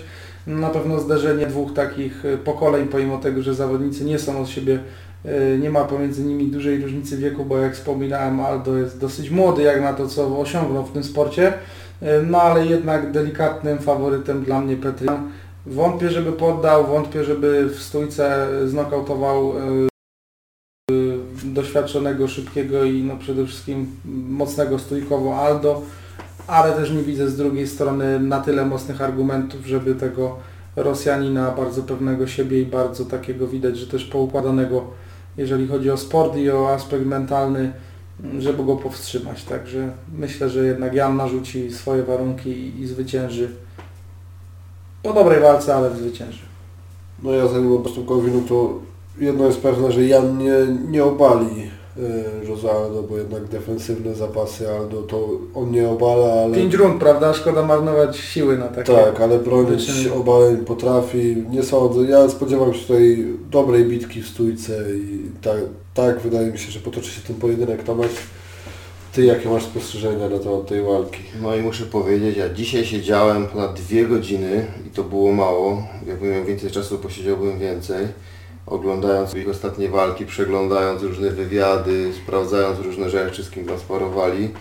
Jest to piekielnie ciężkie dla mnie do wytypowania, bo o ile powiedzieliście, no faktycznie tutaj rację ma Jacek, tam nie ma dużej różnicy wieku, to jest 5 albo 6 lat pomiędzy nimi a tylko jest olbrzymia różnica wyeksploatowania i doświadczenia. Oczywiście nas po stronie Jose Aldo, no Aldo no, stoczył tych walk mnóstwo. Pamiętamy to, co rozmawialiśmy w aucie od Weku, kiedy tam był po prostu maszyną nokautującą wszystkich, nie dającą się sprowadzać.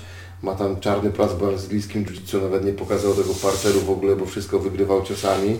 Potem ta kariera w UFC, taki niepokonany mistrz długo, dopóki nie nadział się na McGregora. No i teraz już no niestety cień samego siebie, to dalej bardzo mocny cień. Na, z kolei mamy takiego mega prospekta prosto z Rosji. No, Rosjanie ostatnio się rozkręcają na tej gali, atakują mocno. No tylko, że co można powiedzieć, no imponujący styl Rosjanina, czyli bardzo taka agresywna, ciężka stójka, tego ciężkie łapy, połączone z bardzo dobrymi zapasami ofensywnymi, też nie najgorszymi defensywnymi.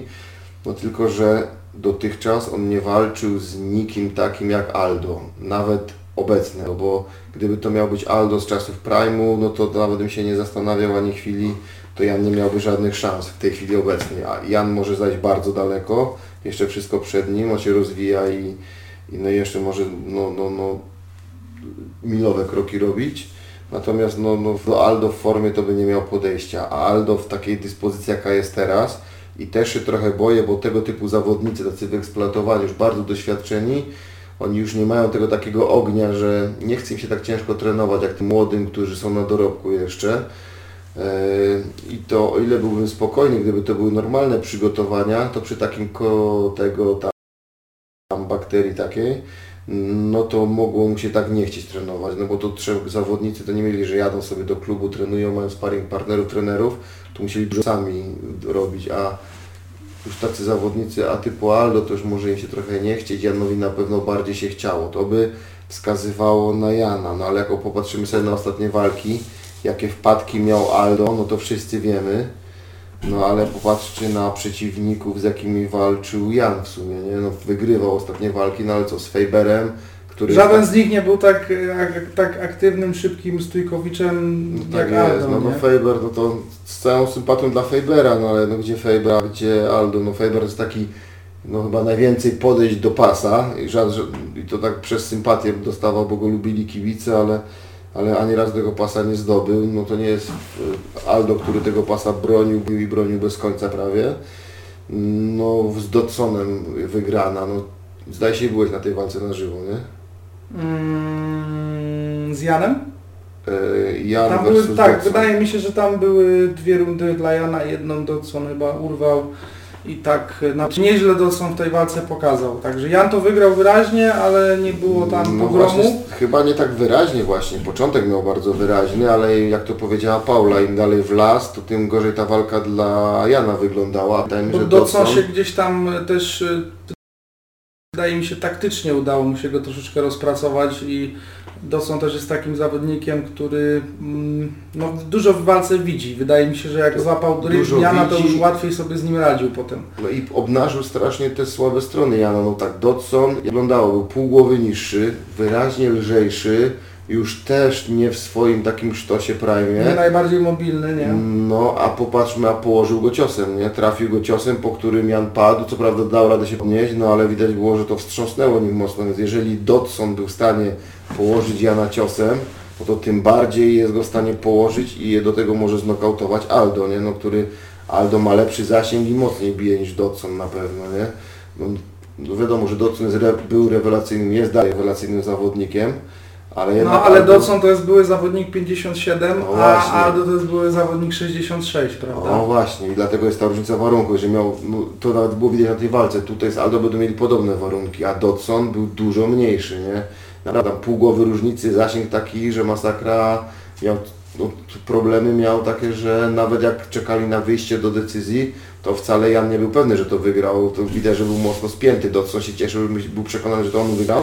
To, Kiedy to teraz obrócili- chciałem odwołać to, co powiedziałem, że wygrał wyraźnie, bo faktycznie nie wygrał wyraźnie, jakby odtworzyłem sobie tą walkę w głowie teraz, jak ją opisałeś, natomiast no, było tam 2-1 i mimo tego, jeżeli chodzi o rundy, na pewno najsłabsza walka Jana w UFC i tak wracając jeszcze do tych przeciwników, no to można powiedzieć, że chyba z każdym z tych, z którymi Jan walczył, to Aldo by sobie dał radę, więc dlatego No też to dodaje pikanterii temu pojedynkowi, że No, czy Jan by pokonał tych, których pokonywał Aldo i to w 66 kg? Wątpliwe, ciężkie do stwierdzenia. Natomiast w drugą stronę łatwiejszy rebus. No, no, no, no, no, no, no ciekawe te dwie, rundy, te dwie rundy, prawda, bo Jan też nie walczył chyba na dystansie pięciorundowym, przynajmniej w, w UFC i, i, i no Aldo tych pięciorundówek ma za sobą niezliczoną ilość i wydaje mi się, że, że gdzieś właśnie będzie upatrywał swojej siły w trzeciej, czwartej, piątej rundzie.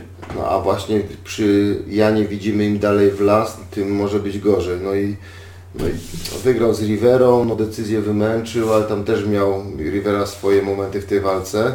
Także pomimo tych przegranych licznych Aldo, no Aldo z sześciu walk przegrał cztery, no ale z kim on te walki przegrał i w jaki sposób je przegrał, popatrzmy, nie? Eee, kurczę, no popatrzmy na ich styl. Obaj są ofensywnymi zawodnikami, obaj idą do przodu. No pytanie, który z nich to narzuci przeciwnikowi. No jeżeli Dodson był w stanie nagle przełamać ten napór Jana, ruszyć samemu i go jeszcze położyć ciosami, to tym bardziej będzie w stanie zrobić to Aldo. Wiemy co Aldo zrobił Jeremy Musive Stevensowi bijąc z kontry. No i na pewno Jan będzie musiał ręce trzymać nisko, bo pokazał Aldo, że nie tylko na głowę potrafi mocno A, a uderzyć. pamiętacie, te, no, ostatnio Aldo ich nie pokazywał za wiele, ale pamiętacie tego piekielnego, którym odkręcał nogi? No i tutaj może być kontra, cofnie się i wejdzie taki low kick. Może sobie przypomnie, jak złapał znowu trochę świeżości w tej kategorii wagowej, tak powiedziałeś. I to może i sobie przypomniał, że potrafi kopać i te low kicki, te high kicki, te kolana takie, które potrafi, potrafił sadzać, nokautować tymi kolanami. No, kurczę, to będzie największy test dla takiego młodego wilka, młodego, no tam między nimi 5-6 lat różnicy tylko, ale tak mówię, jeżeli chodzi Patrząc o na doświadczenie. datę debiutu zawodowego, Tak, można tak, nazwać to dokładnie. starcie starciem młodego i No starszego. jeżeli on to przejdzie, no to faktycznie wchodzi do rozgrywki na najwyższym poziomie, ale ciężko mu to będzie przejść. No, nie No, wiem jak Aldo zniósł tego, tą bakterię, ale jeżeli tylko się przygotował solidnie, no to ja myślę, że jednak to jeszcze może być nie do przejścia dla Jana w tym momencie. To znaczy, no, ma, ma papiery, ale no, ma fajne obalenia, no ale zawsze miał Aldo rewelacyjną obronę obaleń. No, bije mocno, ale Aldo no, z McGregorem owszem, no, no to, to była jego kompromitacja, ale poza tym on potrafi przyjąć, ma tą crazy monkey guard świetną, on potrafi przyjąć, skontrować, potrafi narzucić, potrafi walczyć z kontry, potrafi no, lepiej kopać na pewno. Max. Holloway go zajechał e, w stójce po, po iluś tam minutach bicia się, ale Max Holloway zajeżdżał go jednak dystansem i tym, że po prostu ładował mu niesamowitą ilość ciosów, bo Jose nie był w stanie się jakby przebić, jakby idąc do Hollowaya i zadając mu dwa ciosy dostawał cztery z kontry i tak po prostu pasek życia mu się zmniejszał, zmniejszał, zmniejszał i w sumie obydwie te walki były bardzo podobne do siebie. E, No a tutaj będzie miał do czynienia z rywalem, który będzie mniejszy od niego i może to przechylić zwycięstwo też na I jego nie ma szale. takiej Także twardej głowy jak Holloway do tego. ja bym tak, ja bym powiedział, że, że kibicuję Aldo, gdzieś yy, na papierze dla mnie lekkim faworytem Petrian. I wątpię, żeby skończył Aldo, myślę, że bardziej ugrałby to decyzją. A ja z kolei no, postawię na Aldo tutaj. Znaczy no, no przez to wszystko, że to jeszcze przez tego wpadki, tej jego dziury, które ma przecież Petrian, no ma papiery, żeby wygrać z Aldo, ale jeszcze te zapasy, no nie wierzę, żeby obalał Aldo, więc zostanie mu sama stójka.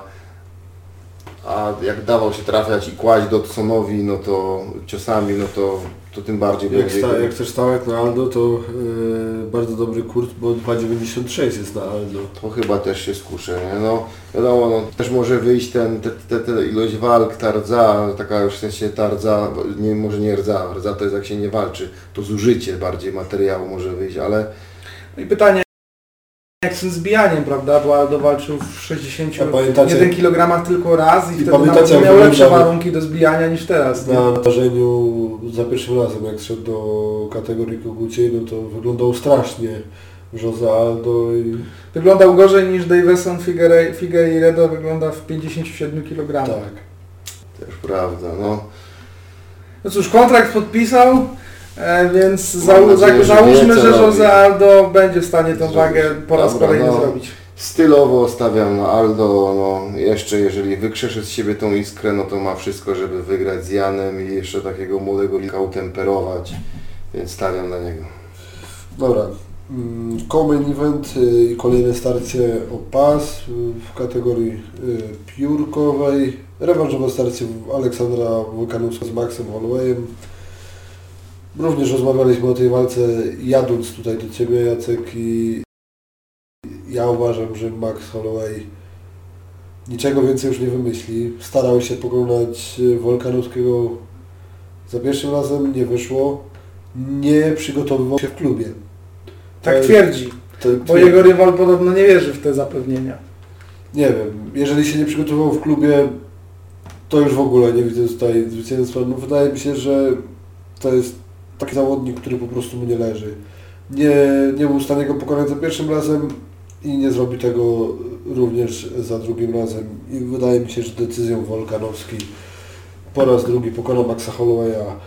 Tomek, Ty jak podchodzisz do tego pojedynku? No tak samo, przegrał z Wolganowskim już raz, zrobił co mógł, więcej nie zrobi. Wcześniej wygrywał co prawda z Edgarem, no ale no Edgar no też tak warunkami nie do niego trochę, bo wcześniej w szkole przegrywał z Porierem, a z kolei Wolkanowski no, jest na imponującej pasie, tam między innymi Aldo pokonywał, także Nie, no ja, ja myślę, że zdecydowanie Wolkanowski tutaj jest faworytem i obstawiam, że jego zwycięstwo przez decyzję. Jacek? No, nie, nie wyłamy się, też stawiam na Wolkanowskiego. E, za szybko ta walka, e, choć tutaj w tym wypadku Holloway już jako zawodnik, który dołączał UFC, jako gość młodszy ode mnie, bardzo młody, dwudziestoparolatek, e, on też jest rozbijany. Nigdy w, tej, nigdy w tych swoich walkach się nie szczędził, one też się nigdy nie kończyły w trzeciej rundzie i wydaje mi się, że każda walka Maxa Hollowaya zabrała mu tyle zdrowia, co nazwijmy to uśredniając przeciętnemu zawodnikowi UFC ciągu jednej walki. Yy, Brak dla mnie yy, jakichś argumentów dla Hollowaya, no nie wiem, być może ma jakiegoś asa w rękawie, być może zwrócił uwagę na jakieś rzeczy w pierwszym pojedynku, na które my nie zwróciliśmy uwagi. Jeżeli się przygotowuje z trenerem, tak wydaje mi, a jakby udaje, że jest inaczej i tak mi się wydaje, że Wolkanowski go pokona, a jeżeli będzie się przygotowywał tak jak zadeklarował, jeżeli się tak przygotował samotnie, no to wątpię, żeby był przygotowany lepiej niż do pierwszej walki i raczej po raz kolejny ulegnie przez decyzję. Podobnie jak Filip i Tomek. To jesteśmy zgodni, co nam się dzisiaj rzadko zdarzało. A jeszcze ostatnią rzecz powiem. Yy, też yy, Wolkanowski jest jakby kolejnym zawodnikiem, z którym mm, Holloway się mierzy dwa razy. Z Jose Aldo udało mu się dwa razy wygrać, z Poirierem dwa razy przegrał.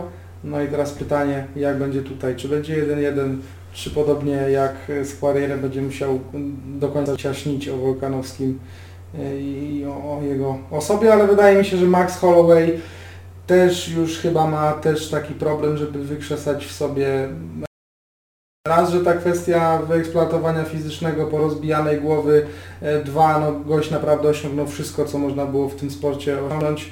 E, Pokonał dwukrotnie niesamowitą legendę. Wydaje mi się, że chyba tylko zwycięstwa e, rewanżowego przeciwko Conorowi McGregorowi brakowało, żeby, żeby postawić taką kropkę nad i, no ale nigdy mu tego nie dane, więc on się w tym sporcie e, zrealizował. Wydaje mi się, że był przez swojego czasu nawet gołtem swojej własnej kategorii. No oczywiście po, po, po nadejściu Wolkanowskiego mm, to się zmieniło. Nie wiadomo czy tymczasowo, czy na zawsze, ale nie, nie będzie źle. Max Holloway zawiesi rękawice na, korku, na kołku i już przestanie się bić. Bo on jest młody, dzieci ma, może się zająć sportem w jakiś inny sposób, a jednak sporo zostawił zdrowia w oktagonie i prędzej czy później to zacznie do niego wychodzić.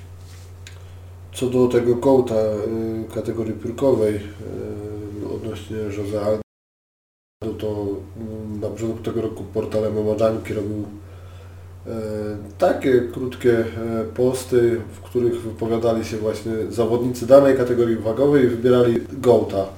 I większość zawodników, innymi Max Holloway i reszta stopu kategorii piórkowej jednogłośnie wybrała, że, że gołtem kategorii piórkowej mimo wszystko, mimo tego, że to Conor pokonywał Jose Aldo w 13 sekund, to jednak Jose Aldo został wybrany tym najlepszym zawodnikiem póki co wszechczasów w kategorii piórkowej w organizacji UFC. Fajnie byłoby na pewno zestawić e, prime'owego Hollowaya z prime'owym Jose Aldo. Myślę, że te walki e, pomiędzy nimi się odbyły już troszkę za późno dla Jose Aldo, żeby on był w stanie tam e, pokazać swój pełny potencjał. Starał się w każdej z tych walk, dołożył się do tego, że te walki przeszły do historii. Były to bardzo ciekawe pojedynki. No tak jak mówię, gdyby, gdyby te prime i się gdzieś zeszły w czasie, no to moglibyśmy tutaj to jednogłośnie rozstrzygnąć.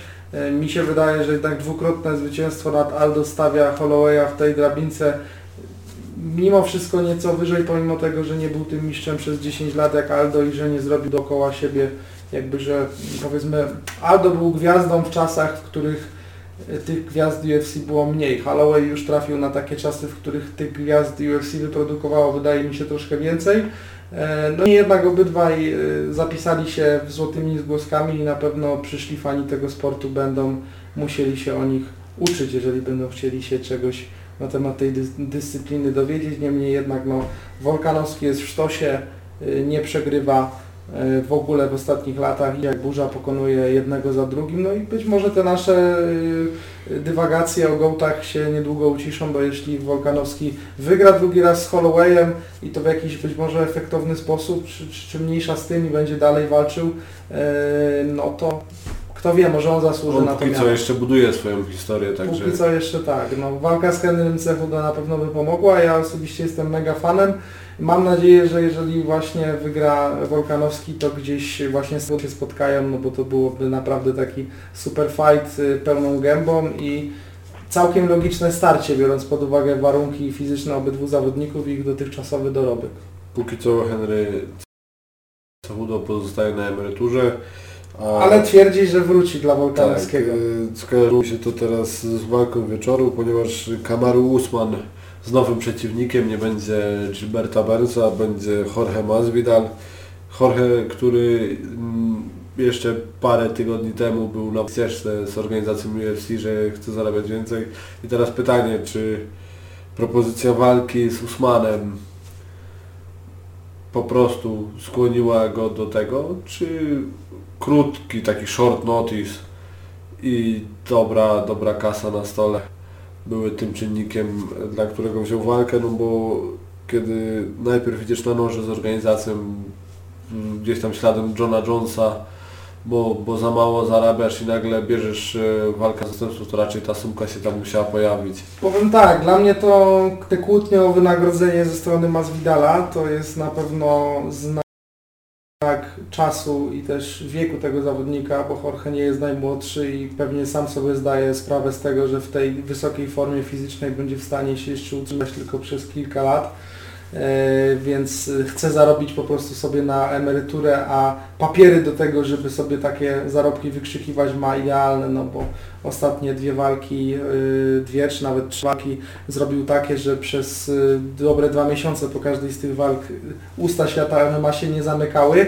No nie ma nic do stracenia tak naprawdę, tak jak mówisz, na pewno dostał dobrą ofertę, myślę, że dostał to, o co prosił, tym bardziej, że UFC też było przyparte do ściany, no bo wypada zawodnik z main eventu, na gali, na której są trzy walki o Pazji, która jest chyba najmocniejszą rozpiską czy, czy powiedzmy najbardziej, mm, najwięcej złota w worków spośród tych wszystkich gal, które dotychczas były e, organizowane e, w tych czasach pandemii, no gdybym miał e, swojego faworyta w tym pojedynku wyznaczyć, no teoretycznie faworytem jest Usman, bo jednak to on jest mistrzem, ma niesamowicie mocne zapasy i kontrolę i wiemy, że to nie są najmocniejsze elementy Masvidala, który ma solidną obronę obaleń, ale nie wiem czy aż tak solidną, żeby się przeciwstawić Usmanowi. Z kolei no na pewno Gamebred ma szansę w stójce i pytanie czy jak on sobie radzi z y, utrzymywaniem Usmana na dystans. No ja się bardziej spodziewam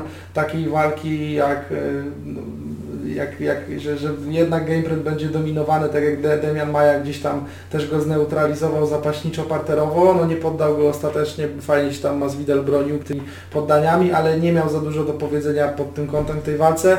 Usman jest jeszcze silniejszy, młodszy, bardziej dynamiczny, bardziej agresywny, wycina, kontroluje, tak y, deprymuje swoich przeciwników w klatce troszeczkę jak Khabib. Wydaje mi się, że Tak, z taki każdą minutą kategorii... oni są coraz bardziej Tak. zrezygnowani, bo de facto nie dostają takiego regularnego, brzydko powiem, wpierdolu, ale czują, że po prostu z y, każdą minutą zwycięstwo się od nich oddala. Y, Nie będzie drugiego Askrena, myślę, że się nie da tak załatwić, jak się dał załatwić Askren. Y, Może Masvidal zagrozić w stójce Usmanowi, bo Usman ma dziury w stójce i jest takim zawodnikiem troszkę w tej stójce drewnianym, nawet jeżeli uda udało mu się ubić Colbiego Covingtona, no to on do momentu tego knockoutu jednak tą walkę też nieznacznie przegrywał.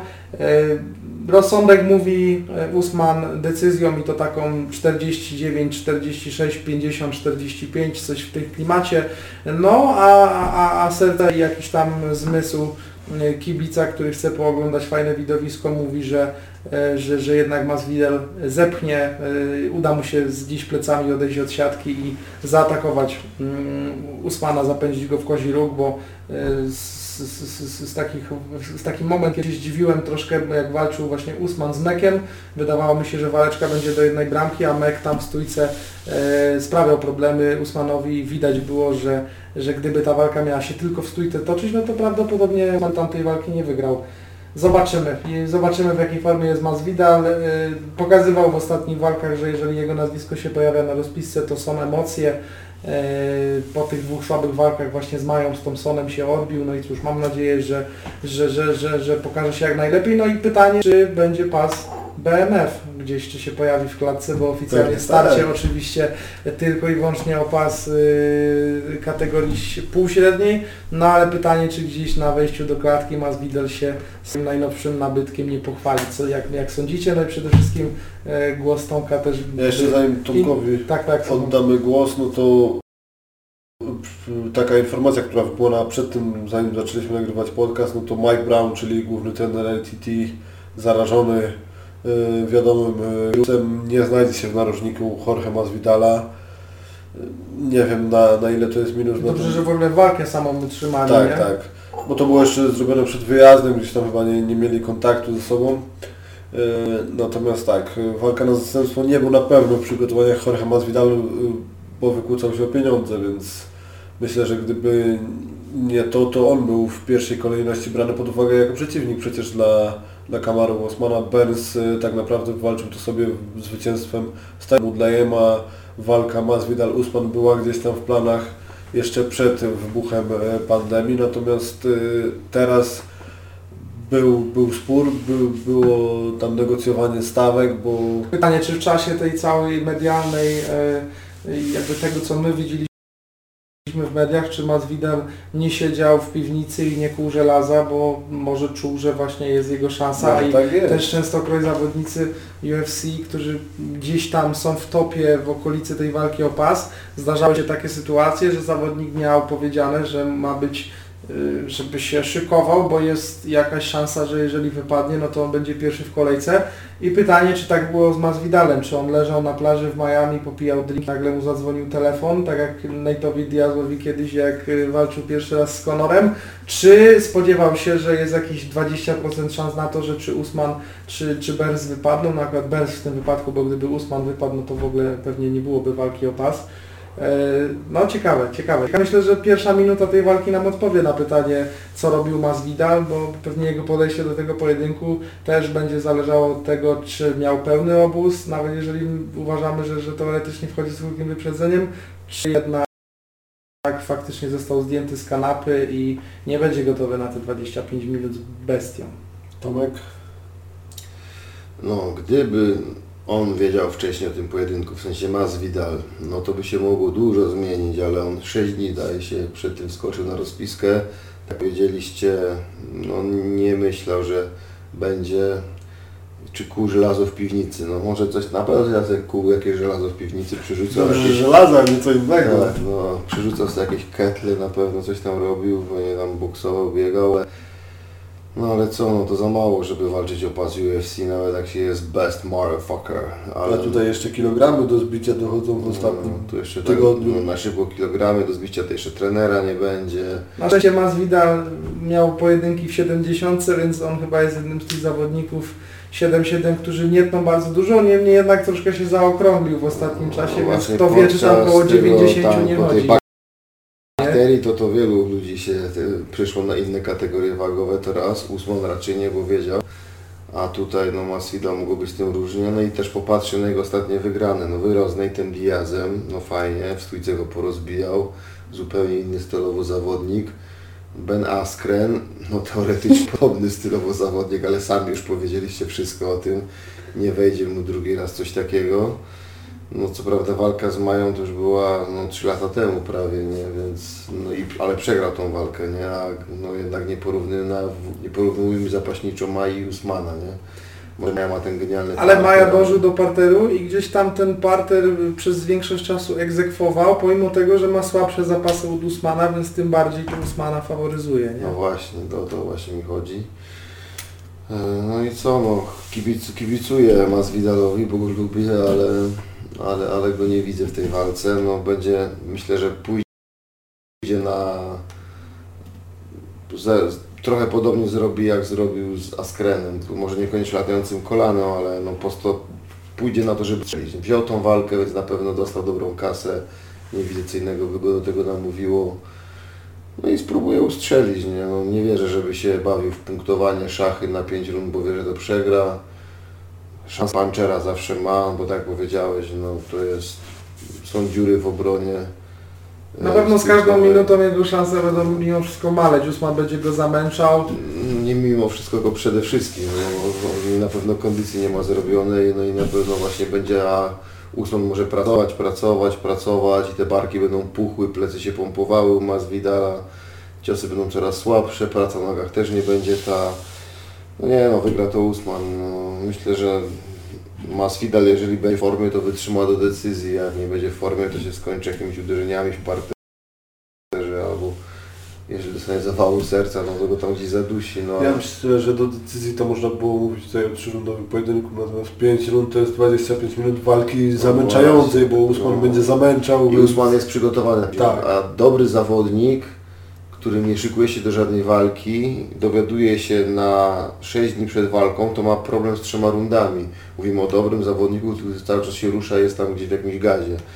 A na 5 rund, żeby wejść, no, to są naprawdę ewenementy, no może i Masvidal jest jakimś tam ewenementem, ale no jeszcze no, on też, no, ten taki zapaśniczy styl mu sprawia dużo problemów, co widzieliśmy przy Mai. No, on woli się odnajdywać w takich slagfestowych pojedynkach, a nie w takich zapaśniczych. No, chciałbym, żeby coś pokazał tutaj Masvidal, żeby wygrał to, ale nie no, zdecydowanie stawiam na Usmana. A jak? Przed czasem czy, czy decyzja? Kurczę, powiedziałbym normalnie decyzją, ale właśnie przez to, że na 6 dni przed walką skoczył, to myślę, że przed czasem. Ja też obstawiam, że Kamaru Usman.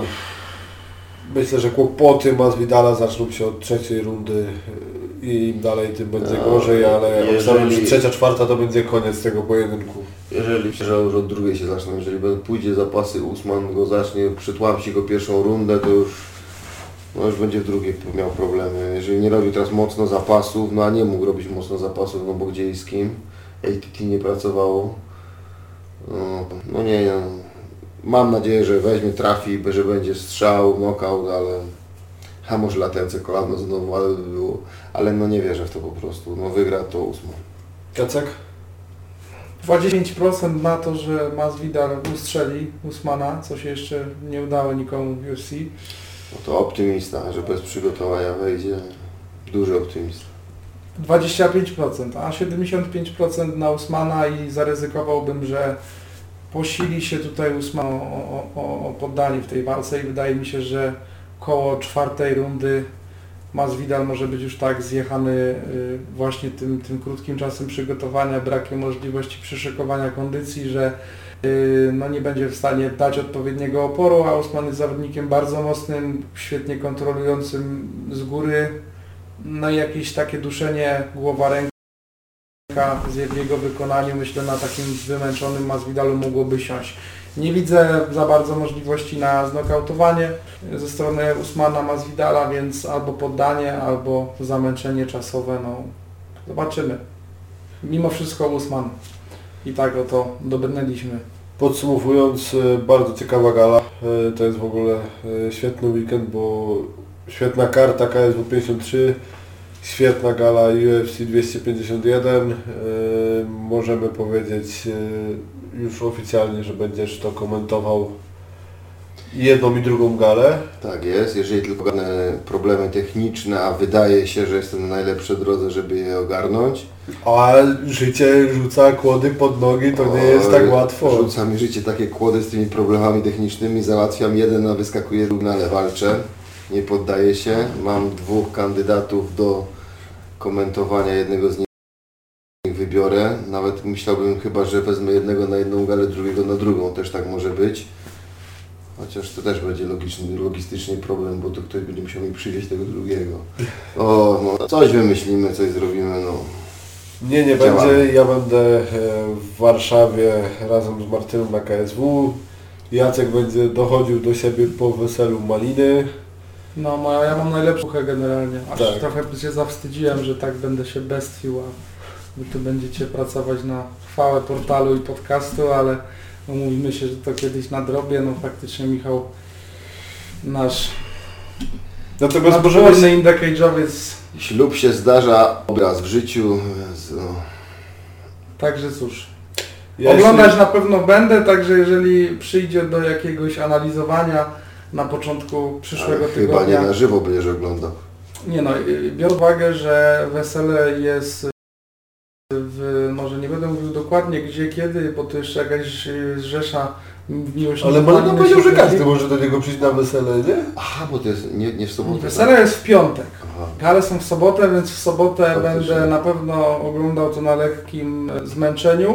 Niemniej jednak pod kątem UFC dobrze, że jest wesele, bo na pewno będziemy starali się wytrzymać do rana, a jak już w piątek, z piątku na sobotę do rana wytrzymamy na weselu, to już bez alkoholu w sobotę na pewno się uda również ten wyczyn powtórzyć. e, A czekaj, czekaj, No. bo ja pamiętam z wieczorynki MMA, jak byliście też na jakimś weselu z Paulą, to następny wieczór to nie było bez alkoholu. Mieliście takie piwko na kaca, siedzieliście Tak, sobie nagrywali- piwko na tak, kaca, tak. także czy tym razem będzie bez alkoholu, czy będzie mały clean? No, nie. Wszystko wyjdzie w prime. Wy, wy, wyjdzie w praniu, ale Ale generalnie... jak ja bym miał stawiać, to ja bym tu stawiał, że będzie mały clean. Także o, możemy zrobić jeszcze jeden zakład. Ja jeszcze bym podrzucił małą e, zagadkę naszym fanom, bo my już wiemy, e, że wspólnie w, w niedługim czasie sprawdzimy się trochę w innych rolach e, na jednej z gal, która odbędzie się jeszcze w lipcu.